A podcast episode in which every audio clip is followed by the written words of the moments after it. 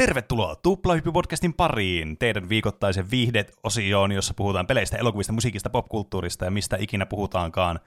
Minä olen teidän juontajanne Bene, ja kuten aina ennenkin, meillä on kaksi muuta juontajaa, jotka ovat Roope. Hei vain! Sekä Juuso. Hei kaikki. Tuli yllättävässä järjestyksessä, mä hämmennyin. Kieltämättä. Tuplahyppy, niin, viikoittainen podcast, niin se puhutaan peleistä. Miten tässä tapahtuu? Mä en ole puhunut pitkään aikaan tämä normaalisti, tämä aloituspiikkiä. Meitä voi tukea Patreonissa. Kiitos kaikille. Siellä kuulee meidän testinautusta. Ei, pre-show, jossa puhuttiin muun muassa, mikä tekee Willy Wonka-elokuvista aivan hirveän ja kauhistuttavan. Mikä sana tämä on? Miksi se on niin hirveä ja kauhistuttava? Muun muassa nämä kaksi asiaa. Se oli varmaan jotain muutakin, mistä me puhuttiin. Se on niin kuin YouTube thumbnail, jossa on punainen nuoli, mutta se osoittaa johonkin, mikä on sensuroitu. Silleen, mitä mä katson tässä? Kyllä. Mutta silti se jotenkin oudon koukuttava. Ja mikä on Peneen tuleva strategia anglismien osalta? Lisää vai vähemmän vai saman verran? Kyllä. Kuka on Tuplahypyn kiusaaja tässä triossa? Sekin selviää ehkä sieltä. Mutta ilman, että me puhutaan pelkästään Patreonista, niin puhutaan myös jostain muusta. Nimittäin meillä on yleensä kaksi aihetta täällä. Toinen on yleensä jonkun valitsema ja toinen sitten se toisen juontaja, joka ei puhu tässä mikrofonissa. Mutta tänään meillä on vähän tämmöinen erikoisaihe, koska lähestytään tätä loppuvuotta, niin meillä on aika lailla korva merkitty kaikki nämä loppuvuoden jaksot sitten erinäisine aiheineen jo. Ja tänään aiheena on, puhutaan siis viime viikon lopussa olleesta tapahtumasta, eli jokavuotisesta The Game Awards -palkintogaalasta. Tuplahyppy perinteinen. Me ollaan tehty jo 5 semmoista, tai siis nyt tää on niinku 5. Ah, hassua. Mä alusta asti on joka vuosi. Niin. Kyllä. Mutta lisäksi myös puhutaan viime viikolla tapahtuneesta pelimaailman suuresta ilmestymisestä, tai siis ilmiöstä, kun oli ensimmäinen traileri GTA 6. Meillä on varmaan ikinä oltu näin ajankohtaisia. Mä oon tehnyt aiheen Kingdom Hearts 4 trailerista ainakin. Mä veikkaan, että se oli just silleen, että uusi traileri, tästä saa kokonaisen aiheen. No mä en tiedä, saako tästä GTA-trailerista kokonaista aihetta. Mutta mä voin vannoa, että se tekee hyvää meidän tilastoille, jos mainitaan GTA 6, koska varmasti. GTA 6-kontentti on nyt menee sinne niinku kuumille kiville tällä hetkellä. Se on ihan totta, kyllä.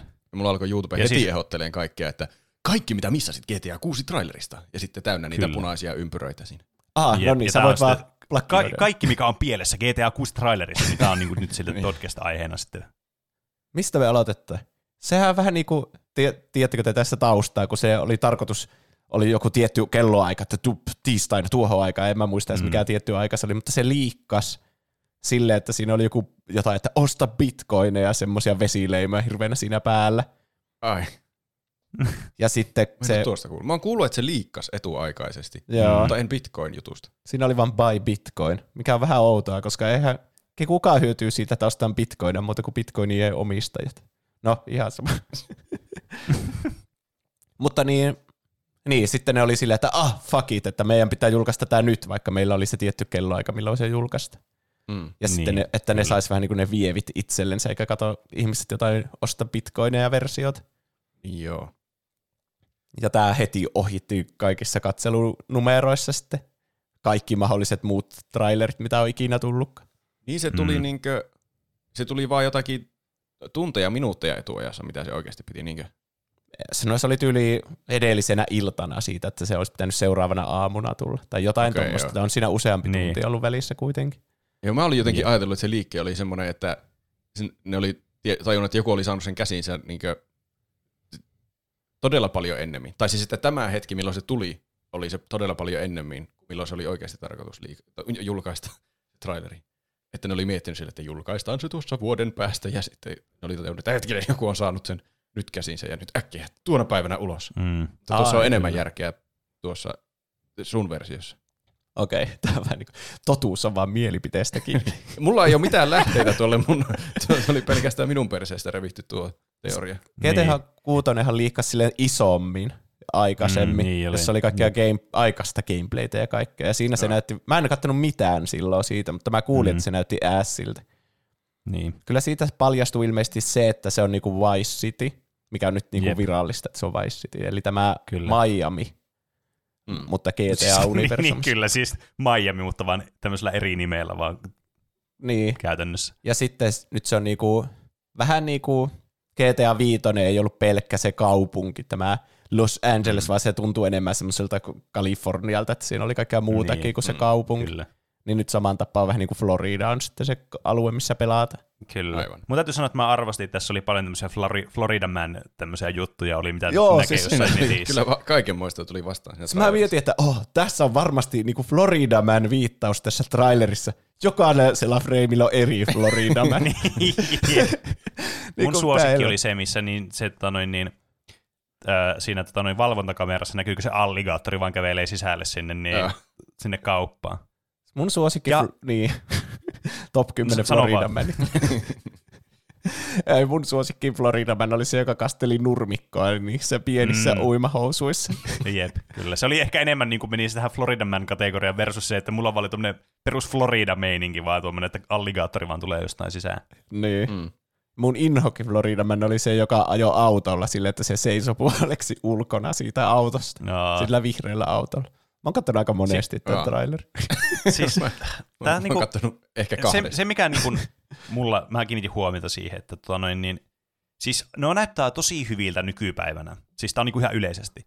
Että jos sulla on tommonen niinku, jos pelitraileri tai tämmönen emuloi niinku jotain videoa silleen, että mitä kattois, teetkö jotain Florida Man videoa, niin se näyttää silloin tosi uskottavalta se video. Tai semmoiselta, että se voisi niinku olla oikeasti kuvattu. Että se on tosi vaikea erottaa sitä niinku, tavallaan niinku digitaalisesti niinku luodusta materiaalista. Niin.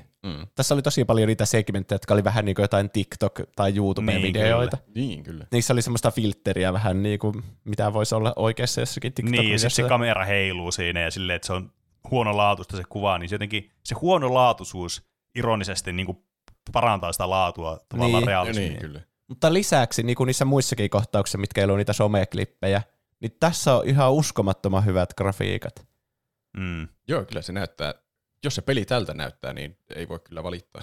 Niin. Joskin mä valitan siitä huolimatta. Noniin. Rockstar, get your shit together. Ensinnäkin, Exhibit A. Kun katsoo tätä traileria kohdasta 018 ja pysäyttää siihen, näkee nuo kerrostalot, niin huomaa, että noissa ikkunoissa olevat verhot on kopypastella aina niin kuin melkein joka kolmas. Että näitä ei voisi keksiä enemmän konfiguraatiota ikkunaverhoille kuin ehkä 5 kappaletta. Haloo. Epärealistista. Miksi kaikissa on samat ensinnäkin verhot kans? Aivan hirveä. Siis eihän tuossa ole mitään realismia. Kaikki immersio katoisi välittömästi nyt, kun sä mainitsit tuon. Mitä jos se on vain joku hotelli vähän niin kuin, jossa on samanlaisia verhoja joka kolmannessa huoneessa? Ei voi olla. No Exhibit B sitten on kohdassa 021, missä on näitä flamingoja sitten. Niin tässä on nyt selvästi tämmöinen niin kuin... Tässä on vaan käytetty tämmöistä vanhan kunnon tämmöistä screen-reflektiotaktiikkaa, että otettu vaan kuvaa semmoinen niin kuin sitä ympäristöstä ja tavallaan niin kuin reflektoidaan se, eikä näitä flamingoja oikein, koska noi varjot ja noi heijastukset ei kaikki reflektoi noita flamingojen varjoja. Aha. Ja niistä ei tule myöskään semmoista niin kuin bounce-lightia myöskään tuohon, noihin tai noihin niin kuin tuohon veteen. Joten aivan siis täysin epärealistista, sanon minä. Sitten... Täällä kun salataan eteenpäin tätä kohdassa 035 Exhibit C, hiukset klippaa tuosta olkapäästä läpi, aivan epärealistista. Oikeesti? Kyllä. Kenen hiukset missä? Mä oon 35 kohdassa. Siis onko se tyttö, joka kääntyy silleen ja se hiukset huomaa? Joo, kyllä. Siinä kohdassa, kun ne hiukset bounsaa sitä takaa tuohon eteen, niin osa niistä hiuksista menee sen tuosta olkapään niin kuin läpi. Meneekö varmasti? Kyllä menee. Siis mä mietin tässä, kun mä katsoin, että tässä on tosi hyvät hiusgrafiikat tässä pelissä. Jos tätä katsoo frame by frame, niin sen voi huomata. Ihan niin kuin sitten kun pelaa tätä niin frame by frame. Kyllä. Siis aivan epärealistista. Sitä paitsi video on 30 fps. Haloo. Tää on nykyään 60 fps maailma. Mä veikkaan, että se peliikin on 30 fps. Niin. Hyi. Siis sehän on ihan siis pelaamiskelvoton siis toisin sanottuna. 30 fps ja flamingot ei heijastu kunnolla. Sitten Exhibit D. Jos mennään kohtaan 103, niin nähdään, että siellä on tommosia traffic-coneja, jotka on kaatunut tonne maahan. Niin niissähän on, kun niitä katsoo tarkasti, niin nuo modelit on täysin identtisiä jopa siihen asti, että sitä näkee, että siinä on siis samanlaiset noi niin kuin roiskeet ja tommoset niin kuin liaat, mitä noissa on, noissa coneissa. Aivan siis se laiskuutta. Ei jaksettu tehdä edes kahta erilaista tuommoista. Aha. Traffic coneit näyttää toisilta traffic coneilta. Siis se modeli on kirjaimellisesti täysin sama tekstuureineen. Siinä ei ole mitään vaihtelua näiden välillä. Siis nuo keltaiset tynnyrit tuolla. Kyllä, vielä. Ne keltaiset tötteröt siellä, jotka on saamaassa. Kyllähän nyt näyttääkö tuo yksi ainakin eri päin. Ne on eri suunnista kuitenkin. Voiko niistä sanoa, aseteltu että... sinne eri... Ei ne nyt ole silleen kirjaimellisesti, että ne on semmoisessa default-positiossa, semmoinen T-poseessa siellä nuo kaikki. Kyllähän ne näyttää eri. Joku on litteä, joku on... Ne on kaikki litteitä, jos sä katsot niitä. Ei. No jokainen noista on litteä. Samalla tavalla, ei, samalla muodolla. Ei, on litteä. Sä oot ymmärtänyt väärin. No sitten pelintekijät, Exhibit F, vielä väärin ymmärtänyt, että eihän tuommoiset trafikkoonit ole tuommoisia litteitä toiselta puolelta ja toiselta leveitä, vaan ne on semmoiset niin kuin uniformit jokaisesta tämmöistä geometrista suunnasta, kun katsotaan tietyltä XY-koordinaatisto tämmöiseltä planeilta tätä avaruudesta. Siis, ai. Mä en kyllä tiedä, miltä trafikkoonin pitäisi. Mä ajattelin aina semmoisena oranssina ja siinä on valkoisia viivoja. Ja se päätyy semmoiseen suippoon päähän, niin kuin pyramiidi. Mm-hmm. Mutta nuo ei päädy. Nuo näyttää tommosilta, että niissä on reikä. Ja Exhibit G. Kun katsotte tätä kohtaa, missä on näitä prätkiä, eli joka alkaa kohdasta 105, niin tämä prätkä, joka on tässä etualalla, niin kohdassa 106, se rengas ei kosketa maata tässä, vaan se leijuu tuossa päällä, ja se ottaa vielä semmoisen ylimääräisen kiihtymisen. Okei, sen kiihtymisen mä ymmärrän, koska tuommoiset prätkät välillä kiihtyy, siis oikeasti niinku tavallaan nykäisten. Että se on ihan fine. Sen mä jätän pois tästä mun arvioinnista. Mutta se leijuu tuossa kohtaa. Se ei osu tuohon maahan niin kuin realistisesti rengas. Se vetää keuloja, siinä on järkeä. Ei se silloin ole. Sä nyt ymmärrät väärin, mä tarjotan tämän takarengasta. Mutta siis tää vitsailu ja vittulu siksi, siis on tää siis aivan mielettömän näköinen tää. Tää oli tarkoitus vaan korostaa, kuinka niin kuin, siis pitää niin kuin oikein hiuksia hapoen pitää yrittää etsiä mitään oikeasti huonoa tästä. Niin. Ja mä haluan niinku sen verran sanoa, että mä en oikeesti, siis mä henkilökohtaisesti en välitä GTAsta yhtään. Et ei mua niinku, siis mä en varmaan aju pelata tuota peliä ja ostaa sitä. Jos jotain tämä sun räntti kertoo niinku, oli, siis että sä et välitä GTAsta. Ihan uskomaton niinku pelisensaatio tulee olemaan ja semmonen niinku ilmiö. Mm-hmm. Et mä oon tosi innoissani tavallaan niinku muiden puolesta, että tää peli tulee. Hmm. Siis mä oon ainakin innoissani tästä. Tää on taas yksi lisää peli, mitä pitäisi pelata. Niin, siis Red Dead Redemption 2, joka on ikuisesti backlogilla, ja sehän on ihan tosi hieno peli kanssa ja avoin maailma ja kaikkea, mutta jotenkin kun menee tämmöiseen kaupunkiin, joka on niin tiheästi jotenkin täynnä ihmisiä, siis siinä missä ne on siellä rannalla tai näytetään sitä rantaa, niin siellä on ihan niin oikeasti varmaan näkyy 50 eri karaktermodeelia, ja ne kaikki on erilaisia. Niin GTA 5 oli niin semmoisia kopyypästä ja kaikilla on niin sama joku... ruumiin rakenne vähän niin kuin, niin tässä kaikki jotenkin tuntuu käsin tehdyiltä, kaikki NPCt. Ja siis grafiikat on niin kuin oikeasti jostakin Last of Us 2. suoraan, mutta avoimen maailman pelissä. Odotukset on korkealla kyllä. Ja sitten tässä on ilmeisesti kaksi päähenkilöä, joiden välillä vaihdellaan. Mikä se nimi oli? Lucia tai joku siinä alussa sen nimi mainita. En muista yhtään kyllä nimeä. Joku sen tyyppinen. Joo, Lucia oli sen nimi. Niin se on... Onko se ensimmäinen GTA-naispäähenkilö? Mun mielestä. Mikä mun mielestä siis niin kuin, tälleen, niin kuin, tässä tavalla se huomaa, että kuinka niin kuin, siis rikollisen vähän niin kuin naispäähenkilöitä peleissä niin kuin ylipäätänsä on ollut historian varrella. Niin kuin, vielä nykyäänkin jotenkin tuntuu. Toki huomattavasti paremmin nykypäivänä on. Ja varsinkin sitten tietysti, mä nyt otan kaikki pois semmoista, missä voi itse luoda hahmon. Niin. Niin kuin, koska niitä pelejä tietysti on aina ollut. Mutta niinku, siis jos sulla on niinku, tavallaan käsin tehty se päähenkilö tavallaan silleen, tosi niinku, pieneen detaljeen asti, niin tosi harvoin se on ollut naishenkilö. Niin kuin vaikka tuossa, että GTAssa aina miespäähenkilö on ollut joka kerta, millä pelataan. Niin, viimeksi 3 eriä. Mutta mun mielestä tosi siisti olo. Ja sitten kun, jos niillä on joku romanssikin siinä, niin sitten varmaan se menee semmoisiin jännittäviin suuntiin se tarina, että niillä tulee erimielisyyttä ja lopussa toisen pitää tappaa toinen. Mä oon varma siitä. Luultavasti. Se olisi aika siisti. Ja sun pitää valita, että kummalla sä tapaat kumman. Tulee yksi toinen peli mieleen, mutta jätän mainitsematta sen peli, ettei hirveäksi spoileriksi. It Takes Two. Voi ei, kumpi tappaa toisen. Kyllä. mitä muuta tästä voi sanoa.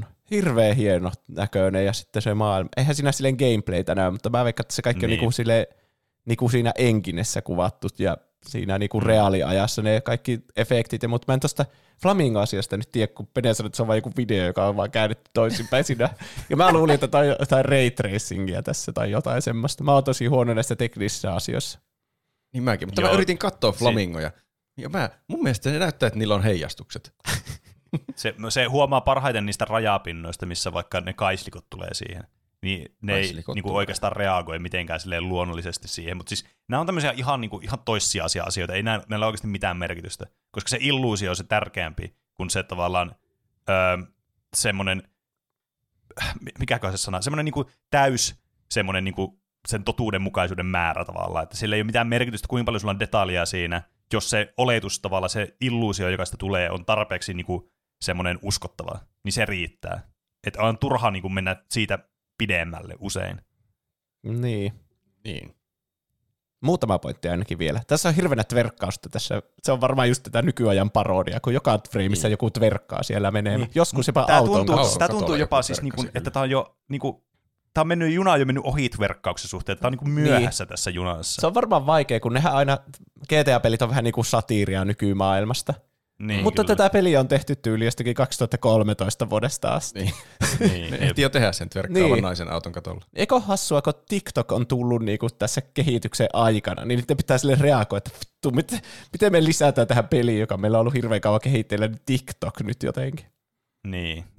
Mutta onhan tommosia videoita ollut pitkään. No joo, mutta on ne vähän, on ne vähän erilaisia tietenkin, tommoset hyvin lyhyet videot. Niin. Niitä pitää myös vähän ennustaa tulevaisuutta, kun ne tekee tuommoista. Niin. Kyllä. Niitä pitää konsultoida jotain Simpsoneita tai South Parkien tekijöitä, kun ne tietää kaikista parhaiten niin tulevaisuuden. Sitten toinen pointti. Jos se on Florida, niin Floridassahan on Disney World. Niin eikö olisi aika siistiä, että olisi Disney Worldista joku versio tuolla? Semmoinen joku Disney World tai joku semmoinen. Paitsi mä alkoin miettiä, että kun GTA-sahan ei ole ikinä lapsia. Enpä ajatellutkaan. Niin, että tekisikö ne Disney Worldiin, jossa on pelkkiä aikuisia, ja olisiko se jotenkin oudon näköistä. Se olisi kyllä ihan hauskaa. Mutta toisaalta se olisi vielä niinku parempaa parodiaa. Niin. Ottaen huomioon, kuinka niinku kultinomaista Disney-aikuiset, niinku, jotka just varsinkin tuolla alueella, missä niinku Disney Worldia ja tämmöistä on, niin ne on semmoisia, että ne käy siellä päivittäin tyyliä ja asuu melkein siellä. Että se on ihan niinku semmoista maanista se fanitus. Toki mä en yleensä tykkää niin kuin hirveästi kritisoida ihmisen fanittamisen niin kuin määrää, että tavallaan what floats your boat, niin eikä siinä. Mutta sitä saisi kyllä hauskaa parodiaa tähän. Niin. Ja sitten siinä oli julkaisuaikaa, joka oli 2025 vuonna. Niin, kyllä. On siihen vielä hetki aikaa kuitenkin. Ja se, mikä tämä julkaisi on? Mulla menee aina Take Two ja sitten 2K jotenkin sekaisin. Onko se Take Two sitten? Take Two taitaa olla se, koska niillä oli se CEO, joka sanoi jotain, että pelien pitäisi maksaa jotenkin tavallaan tuntihintaa. Oliko se sama kaveri? Olisipa perseestä. Mutta niin, niillä oli joku semmoinen, niin kuin, tässä on meidän tulevat tilikaudet ja paljon niissä odotetaan tuottoja. Ja sitten ne oli laittanut johonkin 2024 niin siihen tilikaudelle, että tässä odotetaan aivan massiivisia historiallisia isoja tuottoja. Ja se nyt kuulostaa siltä, että no eihän tuo pidä paikkaa, jos tämä peli tulee 2025, mutta se niiden tilikausi alkaa niinku huhtikuun alusta ja sitten päättyy maaliskuun loppuun vuonna 2025. Aha, okay. Eli tolla periaatteella, jos se tulee 2025, niin sitten se voisi tulla niinku ensimmäisen 3 kuukauden aikana, niin se tulee siinä tilikaudessa, missä ne otti niitä hirveitä voittoja. Siis, tämä on just tällaista niin kuin syvää luotaavaa analyysiä, mitä te kaikki niin kuin odotatte aina Tuplahyppi-podcastilta, että me tullaan tänne ja heitetään nämä totuudet teille. Journalismia parhaimmillaan. Eksklusiivista journalismia. Kukaan muu ei voi tietää, milloin tulee GTA, mutta me kerrotaan teille. Että vaikka se kuulostaa, että se tulee 2 vuoden päästä, niin ehkä se onkin lähempänä vuoden päästä. Niin, totta. Mutta onko teillä muuta? Meillä on Game Awardsistakin puhuttavaa tässä varmasti. Niin, kyllä. Tämä oli tämmöinen niin Game Awardsin tämmöinen pre-show tavallaan, kun puhutaan GTA 6 trailerista. Kyllä. Tuosta 1,5 minuutin trailerista en kyllä keksi enempää sanottavaa, mitä 20 minuuttia puhuttu. Niin. Mä sanoin, että me tehtiin aika hyvää tämmöinen niin kuin videoanalyysi. Toki joku olisi varmaan osannut tehdä 3-tuntisen videon tästä, että ei siinä, mutta varmasti. Mä sanoin, että meillä on kyllä tämä niin kuin kaikki informaatio ja ajanmäärä tässä niin kuin on aivan loistavassa suhteessa. Ja mä yritän pitkittää tämä suhde vielä niin kuin entisestään. Hetkinen se huononee, mitä pidemmäksi tämä menee. Mennään vaan suoraan Game Awardsiin sitten. Journalismista puheen ollen minä ajattelin kanssa niin kuin te laiskana alun perin, että no eiköhän joku kirjoita ylös nämä, mitä tässä tapahtuu, ja me voidaan vaan lukea ne sieltä. Mutta sitten mä olin silleen, minä olen oikea journalismi, minä olen oikea journalismi. Niin. Mä otin kynän ja paperia ja kirjoitin ylös, että voi lukea ne täältä, mutta te kuitenkin luette varmaan jostakin Wikipediasta saatana. Mä en harrasta plagiointia enää. Olenhan sentään oikea journalismi. Mutta aika hauska, että sä oot tommoselle fyysiselle paperille tehnyt, tällainen vanha-aikaisesti. Montako sivua tässä on? Niinku 3,5 sivua. Mä ajattelin myös, että kun näitä kirjoittaa itse, niin jos joku asia on semmoinen, en mä jaksa tuota kirjoittaa, niin se ei ole kovin tärkeä, niin sen voi vaan skipata. Niin, niin kyllä. Esimerkiksi, kun tässä oli niinku oikeasti satoja erilaisia anime-pelejä, ja mä en erota niitä toisista, ja mä aina silleen, no onko tää Genshin Impact? Ja sitten se ei ollutkaan kuin joku Honkai Star Rail. Tai jotenkin, niitä on niin paljon ja niitä announcetaan koko ajan uusia. Niin ne jotenkin on semmoista massaa, joka kaikki menee vaan ohi multa. Mm. Kyllä. Siis täytyy sanoa, että tämä vuosi oli ihan selkeästi niin kuin Skifi-pelien vuosi ja sitten niin kuin just tuommoisten gacha-pelien tämmöinen nimi. Ainakin näiden trailereiden ja announcementteja ja tämmöisten perusteella. Niin. Mm. Sitten toinen trendi, mitä mä huomasin, oli se, että ainoa joku pelaa kavereidesi kanssa, ja sitten niinku 4 tyyppiä, jotka tulee aseitten kanssa. Aina 4 tyyppiä. Niin ja sitten aina noita, ammutaan jotain vitsi, alieni-invaasio, mennään kavereiden kanssa squadina. Ja aina 4 tyyppiä, ja sitten ne lopuksi poseeraa siihen niinku pruutu. 4 rivissä. Miksi juuri 4? Niin. Mun täytyy sanoa niin kuin, suoraan tässä, niin kuin, suoraan niin kuin, pois pesäpallon mailolta. Että niin right off the bat. Että niin, mä en siis näistä ilmoituksista niin kuin tulevia pelejä, niin näistä todella harva oli semmoinen, että mä olin sille, että oikeasti kiinnosti millään tasolla. Että suuri osa näistä oli semmoista, että mua ei kiinnostanut nyt tänä vuonna ollenkaan versus viime vuonna oli tosi paljon kaikkea kiinnostavaa, mun muistaakseni, jos mä ihan väärin muista. Mutta oli tulla muutama semmoinen, mistä mä olin silleen, okei, tää on niin kuin nyt kiinnostaa tää. Mullakin oli jotenkin... Tämä oli hassu, täysin käänteinen vuosi edellisiin verrattuna, että ne itse palkintopelit oli semmoisia hurjia. Vaikka mä kyllä huomasin, että mä oon hyvin harvaan niistä itse pelannut, mutta mä tiedän, että ne on hurjia pelejä. Mutta sitten taas nuo kaikki julkistukset oli semmoisia allavelmaavia. Kyllä. Me ei osata enää puhua suomea. Me ei osata kohta enää puhua vaan. Mutta se alkoi sillä opening actilla, joka on mun mielestä ennen ollut nimellä pre-show, minkä takia me vaihdettiin testinauhoitus nimeksi pre-show, joten meidän pitää vaihtaa se seuraavana opening actiin. Ja toisaalta sitten me ollaan niinku se cool kid in the park. Toi ei varmastikaan ole sanonta. Niin sillä, että me ollaan nyt siistejä, kun meillä on tämmöinen oma tämmöinen titulaarinen. Ei, titulaarinen on väärä sana. Meillä on tämmöinen oma tämmöinen, mitä me käytetään, pre-show-termi. Niin, että nyt me saatiin se itsellemme. Se on se Sidney Goodmanin juontama osuus. Te molemmat skippasitte sen tänä vuonna, niinkö se meni? Joo, mä en edes tajunnut, tai en muistanut, että se on olemassa siinä, kun mä rupesin katsoa sitä. Joo, siis mun täytyy sanoa kanssa, että mä siis unohdin ihan täysin, että se tosiaan oli niin kuin olemassa tämä pre-show-juttu tässä Game Awardsissa, kun mä katsoin. Siis mä en katsonut nyt livenä tätä. Mä siis tykkään katsoa aina kun mahdollista, niin herätä silloin aamu 2 katsomaan tätä. Se on mun mielestä tosi kivaa. Siinä on jotenkin semmoinen Oscar-fiilis tulee. Kun me katsottiin joskus Juuson kanssa livenä Oscareita, joskus kauan sitten opiskeluaikana. Niin siinä tulee semmoinen siisti fiilis, semmoinen yes. Mutta nyt ei ollut mahdollista, niin sitten tavallaan siitä helposti unohtuu sitten, kun katsoo jälkilähetyksen, missä on yleensä vain se pääshow sitten. Niin. No mä kertaan. Sidney Goodmanin jutut on parantunut ihan huomattavasti, ja siitä on muodostunut 5 vuoden, tai montakohan vuotta, tätä on tullut 10 vuotta, olen mä katsonut sitä kauemmin kuin mitä me ollaan tehty tätä podcastia. Siitä on muodostunut ehkä yksi isoimmista julkisihastuksista, se on todella viihdyttävä tyyppi.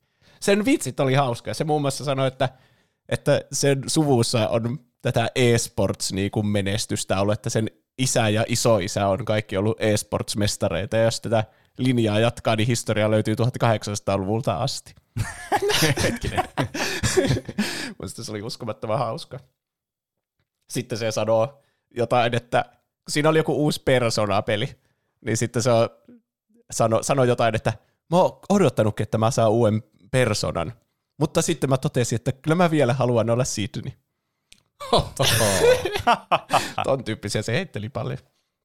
Mutta siinä julkistettiin Brothers A Tale of Two Sons remake. Oi, onpa hyvä. Okei, nämä on kiinnostavampia nämä pre-shown julkistukset, kun itse tapahtumaan selvästi. Niin. Sitä mä haluan ehkä pelata. Joo, mä pelasin sen silloin. Mun mielestä sen, niin, ei se näyttänyt huonolta ja ei siitä nyt hirveän kauaa ole sitä alkuperäistä pelistä.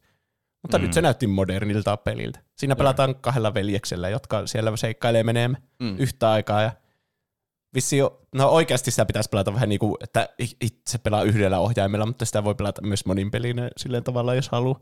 Yeah. Paras perhepeli annettiin tässä. Siinä se tuli sille Super Mario Bros. Wonderille. Se ei ollut kyllä ihme. No ei. Paras perhepeli on aina niinku paras Nintendo-peli vähän niinku palkinto. Niin jo, kyllä. Ja mä haluan sanoa, siis Super Mario Bros. Tai siis niin Wonderi, niin mä en oo, siis nyt tulee hot take. Mä ei oo ikinä kiinnostanut nämä side-scroller Mariot sitten Super Mario Worldin jälkeen. Et mun mielestä ne on aina semmosia DS-pelejä mulle, niinku semmosia tusinapelejä tavallaan, vaikka tääkin peli on siis kehuttu maasta taivaisiin siitä, että miten monipuolinen tää niinku gameplayltä on. Mulla on vähän sama olo, että mua yllättävän vähän kiinnostaa se. Vaikka kaikki koko ajan yrittää, että se on pakko pelata. Sinun täytyy pelata se peli. Jos mä sen jostakin yhtäkkiä saan käsiini ilmaiseksi joululahjana tai muuten, niin eikä mä sitten kokeilen sitä. Niin, siis munkin mielestä se vaan näyttää aika paljon ulospäin semmoiselta samalta kuin ne vähän niinku New Super Mario Bros. Pelit. Mutta niin, mä oon siis kuullut, että tää on niinku jatkoa sille Worldille enemmän, että tää on niinku, tätä voisi kutsua joksi Super Mario Bros. 5 tai jotain. Niin. Niin. Niin se luo mulle usko.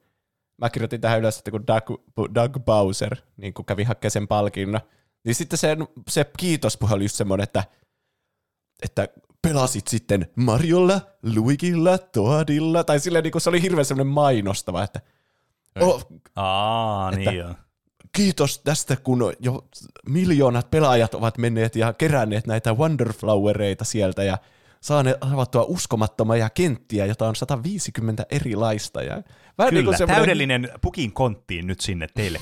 Niin, jep. Itse Nintendo eShopista nyt $50. Saatte tämän 1% alennuksen, kun käytte nyt ostamassa. Niin, mutta siis koko tämä showhan on pelkkiä mainoksia periaatteessa. Niin, siis kyllä. Siis totuushan on, että tämähän on yksi iso siis mainoskampanja käytännössä kaikilla. Niin.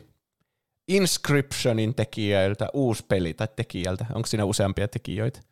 Kai se Mullins on se vähän niin kuin pääjehu siellä. Niin. Se näytti siistiltä. Mä en saanut sen nimeä ylös, kun se oli hirveän pitkä ja siinä oli ainakin sana panda. Eikö se ole se oli se panda-sirkus, Pony Island 2 jatko-osaa? Joo. Pony Island 2, siis Pony Islandin jatko-osaa. Niin aivan, joo. Se näytti siistiltä. Se oli vähän niin kuin Undertale, mutta siinä oli kaikkea jotain niinku oikeassa elämässä kuvattuja elementtejä ja vaikka mitään outoja minipelejä ja kaikki. Joo, siis ymmärtääkseni se alkuperäinenkin Pony Island on just sellainen peli. Mä en ole siis itse sitä pelannut, tuo ainut mullinsin peli, mitä mä oon pelannut, on se Inscription justiinsa. Sillä on kyllä selvästi innovatiivisia ideoita, jos Inscriptionista pitää jotain päätellä. No niin, kyllä. Se tulee 25 tai 26, se jotenkin bugaa se traileri, että siinä vilkkuu koko ajan eri nukkuu, mutta se ei varmaan tiedä, milloin se on valmis se peli. Accessibility, mikä se on paras saavutettavuus peleissä. Se meni Forzalle. Onko tämän vuoden Forza-nimi joku Forza Motorsport vai mikä sen nimi oli? Mä kirjoitin vaan Forza. Forza on varmaan niin kuin kaikista paras vastaus, mitä voi. Ei ketään kiinnosta, mikä se tittelin jälkiosa on. Niin. Se autopeli. Ja kyllä, sitten Forza tuli hirveellä sarja tulee niitä e-sports-kategorioita, joita mä en siis vaan ehtinyt kirjoittaa ylös ja muutenkin ne kaikki oli mulle ihan sijaansakseen. Paras e-sports-pelaaja, ZTQZZ. Okei. Mä en oo kuullut näistä mistään. Eikö Faker voittanut jonkun palkinnon? Aha, niin joo, totta. Se voitti just sen paras e-sports-pelaaja. No, kuka on Faker? Se on siis loli-pelaaja. Kyllä, siis se on, jos pitäisi niinku nimetä muutama semmonen niinku e-sportsin niinku legendaarisimmista nimistä, niin Faker on yksi varmastikin, ja sitten CSGOsta Simple on varmastikin yksi, mikä tulee mieleen. On niitä useita muitakin, mutta ne on niinku semmoisia pelejä, mitä mäkin olen niinku siis pelannut ja seurannut. Niin, mutta ne on semmoisia niin kuin aivan legenda e-sports-pelaajia kyllä. Paras e-sports-peli taisi olla Valorant. No, okay, joo. Mikä vähän yllätti, kun mä en kyllä seuraa e-sports-skeneästä tarpeeksi, mutta se on selvästi elossa vielä peli ja voi siis, hyvin. Joo, mun täytyy sanoa, että munkin niin kuin, silleen niin kuin, mä en ole seurannut mitenkään hirveästi e-sportsia nyt niin pitkään aikaa. Et mä oon yllättynyt, että Valorant on niin kuin pelattu peli. Mä en tiedä, miksi mä oon yllättynyt siitä, mutta jotenkin mä oon yllättynyt siitä. Ehkä mä oon vaan sen takia yllättynyt, että mä biasoin, kun mua ei kiinnostunut se peli, kun mä kokeilin sitä, ja mä olin silleen, tää nyt ihan ei nappaa. Dead Cellsin tekijöiltä julkistettiin Windblown-niminen peli. Joo, siis siitä mä oon nähnyt vaan, siis, että se on, ne on tekemässä semmoisen, julkistamassa semmoisen pelin, mutta mä en ole vielä ehtinyt perehtyä siihen hirveästi. Se vaikutti kiinnostavalta. Joo. Tästä tuli just yleensä, että aika paljon niinku indie-pelejä, kun ne tekee niinku uusiakin pelejä välillä. Niin.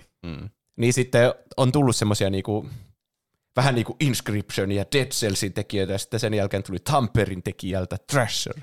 Niinku semmoisia vähän niinku, ne on vähän niinku franchiseja, mutta ne on niinku, ei liity toisiinsa, ne on vaan samalta tekijältä, ja sitten odottaa aina innossa, että milloin se seuraava tulee. Niin. Vähän niin kuin ne olisi luonut nimeä itsellensä, ne indie-tyypit. Sillähän tuo tuntuu. Samalla tavalla. Vuoden sisällön tuottaja siinä oli myös. Se oli joku Tuplahyppy. Tuplahyppy.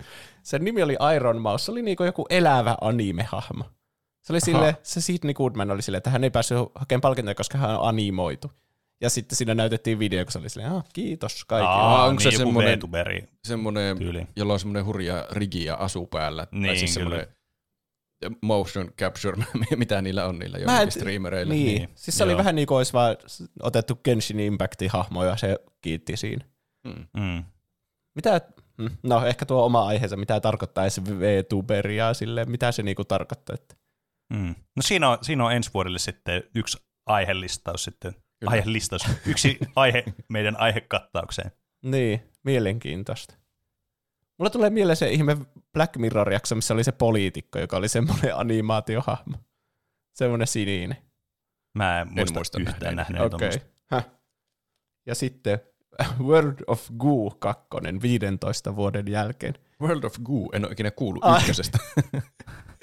Siis oli semmoinen mobiilipeli. Mä olin yllättynyt, että kun vähän niin kuin tulisi joku Cut the Rope 2 niin 15 vuoden jälkeen. Sitten semmoinen, että tai Doodle Jump 2.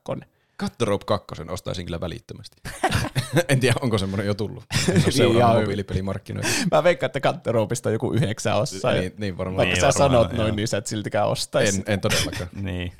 Muistan pelaaneeni sitä ykköstä, ja se oli hauska. Siinä oli tärkeimmät mun mielestä siitä opening actista. Okei. No niin, kuulosti kiinnostavilta. Niin. Oli siellä muutama. Dead Cellsin uusi peli kuulostaa, ja Daniel Mullins peli kiinnostaa, ja ehkä se Tale of Two Sons myös kiinnostaa. Kyllä. Se on kyllä niin kuin havaittavissa itsellä varsinkin, että niin kuin huomattavasti, siis niin kuin, mä sanoisin, että melkein niin kuin 80% ajasta on aina kiinnostuneempi uusista indie-peleistä kuin sitten isoista AAA-peleistä. Et on hyvin harvoja semmoisia tosi ison studion pelejä, mistä on silleen, että ui jumaa, nyt mennään. Toki tämä vuosi oli ehkä vähän poikkeuksellinen siinä mielessä, että tässä on tullut ihan hullun paljon niin kuin hyviä isoja tuotantoja. Mutta niin kuin yleisesti ottaen mä oon aina tosi innoissani ja kiinnostunut just noista indie-peleistä. Joo, ja sitten kun vuodessa ei kerkeä pelata sellaisia isoja pelejä kuin muutaman, niin, ja sitten indie-pelejä useamman, niin se on enemmän realistista, että niinku voisi pelata niitä indie-pelejä, niin, sitten kyllä. Mitä näkee ja on hyvä siellä. Mutta on voisi pelatakin. Niin sitten se on isompi todennäköisesti, että sen oikeasti pelaisi. Mutta sitten pääsouhun siinä tuli se Jeff Keighley sinne taas lavalle. Hei kaikki. Jeff Keighley tuli taas lavalle. Tunnette minut Death Strandingista muun muassa. Tuttu TVstä. Niin. Mä siis koko tämän lähetyksen ajan oli vähän peloissani, että mitähän kaoottista tässä tulee tapahtumaan, koska aina joka vuosi siellä tapahtuu jotain kaoottista. Niin jo. Semmoisen mä haluan tässä, se tuli todella nopeasti selväksi, mikä alussa tehtiin vähän vitsiä siitä, mutta se oli mun mielestä vähän niin kuin se söi mun mielestä tästä tämän vuoden Game Awardsista, oli se, että ne selvästikin nyt enemmän, niin kuin viime vuonna oli siis tämä se paras näyttelijäsuoritus peleissä. Christopher Judgein. Niin. Kyllä. Siis tämä klassinen joku 10 minuutin niin puhe, kun se tuli sinne lavalle ja jatkoja. Musiikki kuului siinä taustalla koko ajan, että hei, voiko se lopettaa? Niin nytten tuntuu, siis melkein, että hyvä, että ne tuli ne niin kuin, voittajat siihen, ne avasi suunsa, niin melkein heti tuli se musiikki, että ei ne sanoa mitään siinä. Niin. Joo, no, niinpä. Ja se oli mun mielestä varsinkin perseestä, kun sitten tuli paljon semmoisia tyyppejä, että no niin, tulee nyt esittelemään tämän jutun, ja se puhui joku 10 minuuttia siinä.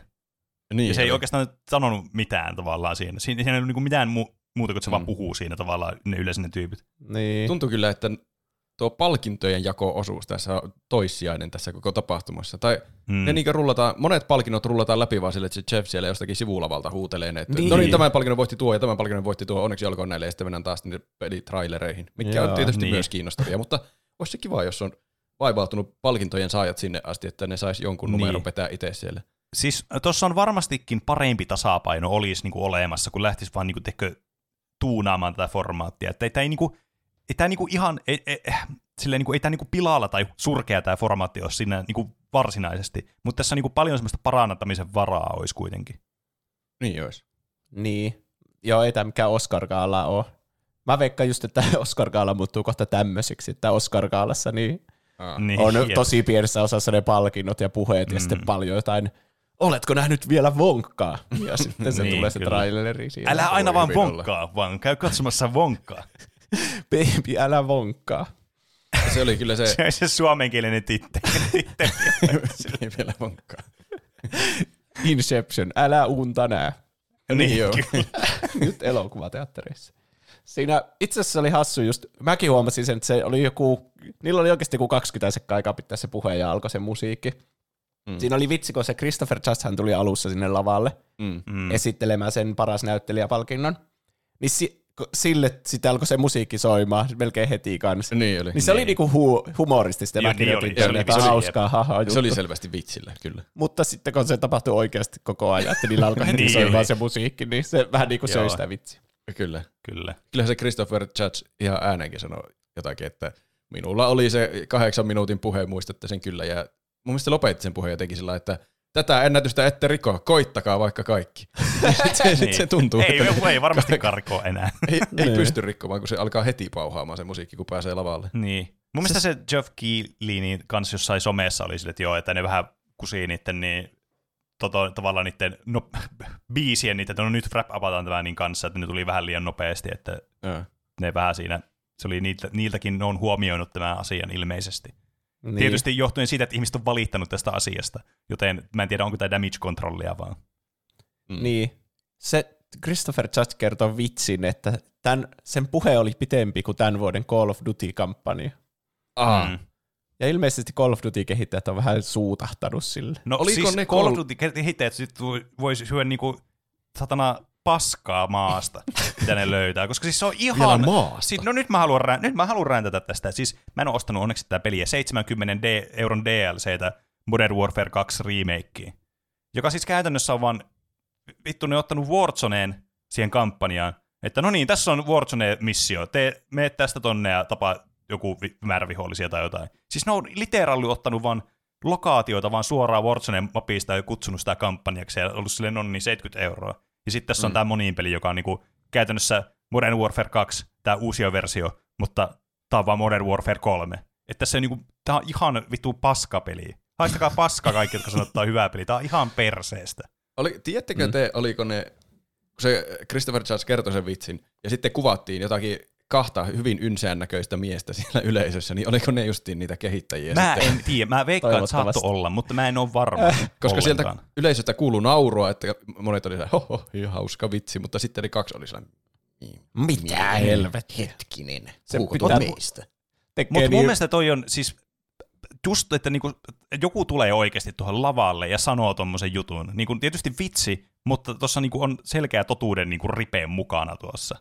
Niin mun mielestä se on hirveän niinku semmoista niinku, kuitenkin fressiä, että voi niinku tulla tiekko ja tulee tosi julkisesti vaan, että hei, että teette kaikille muille onnea, paitsi että Activision Blizzard haistakaa paska käytännössä. Ja ihan hauska, että se on tommonen tuplaroostaus, että se niinku tuhoaa itsensä samalla kuin Activision Blizzardiin.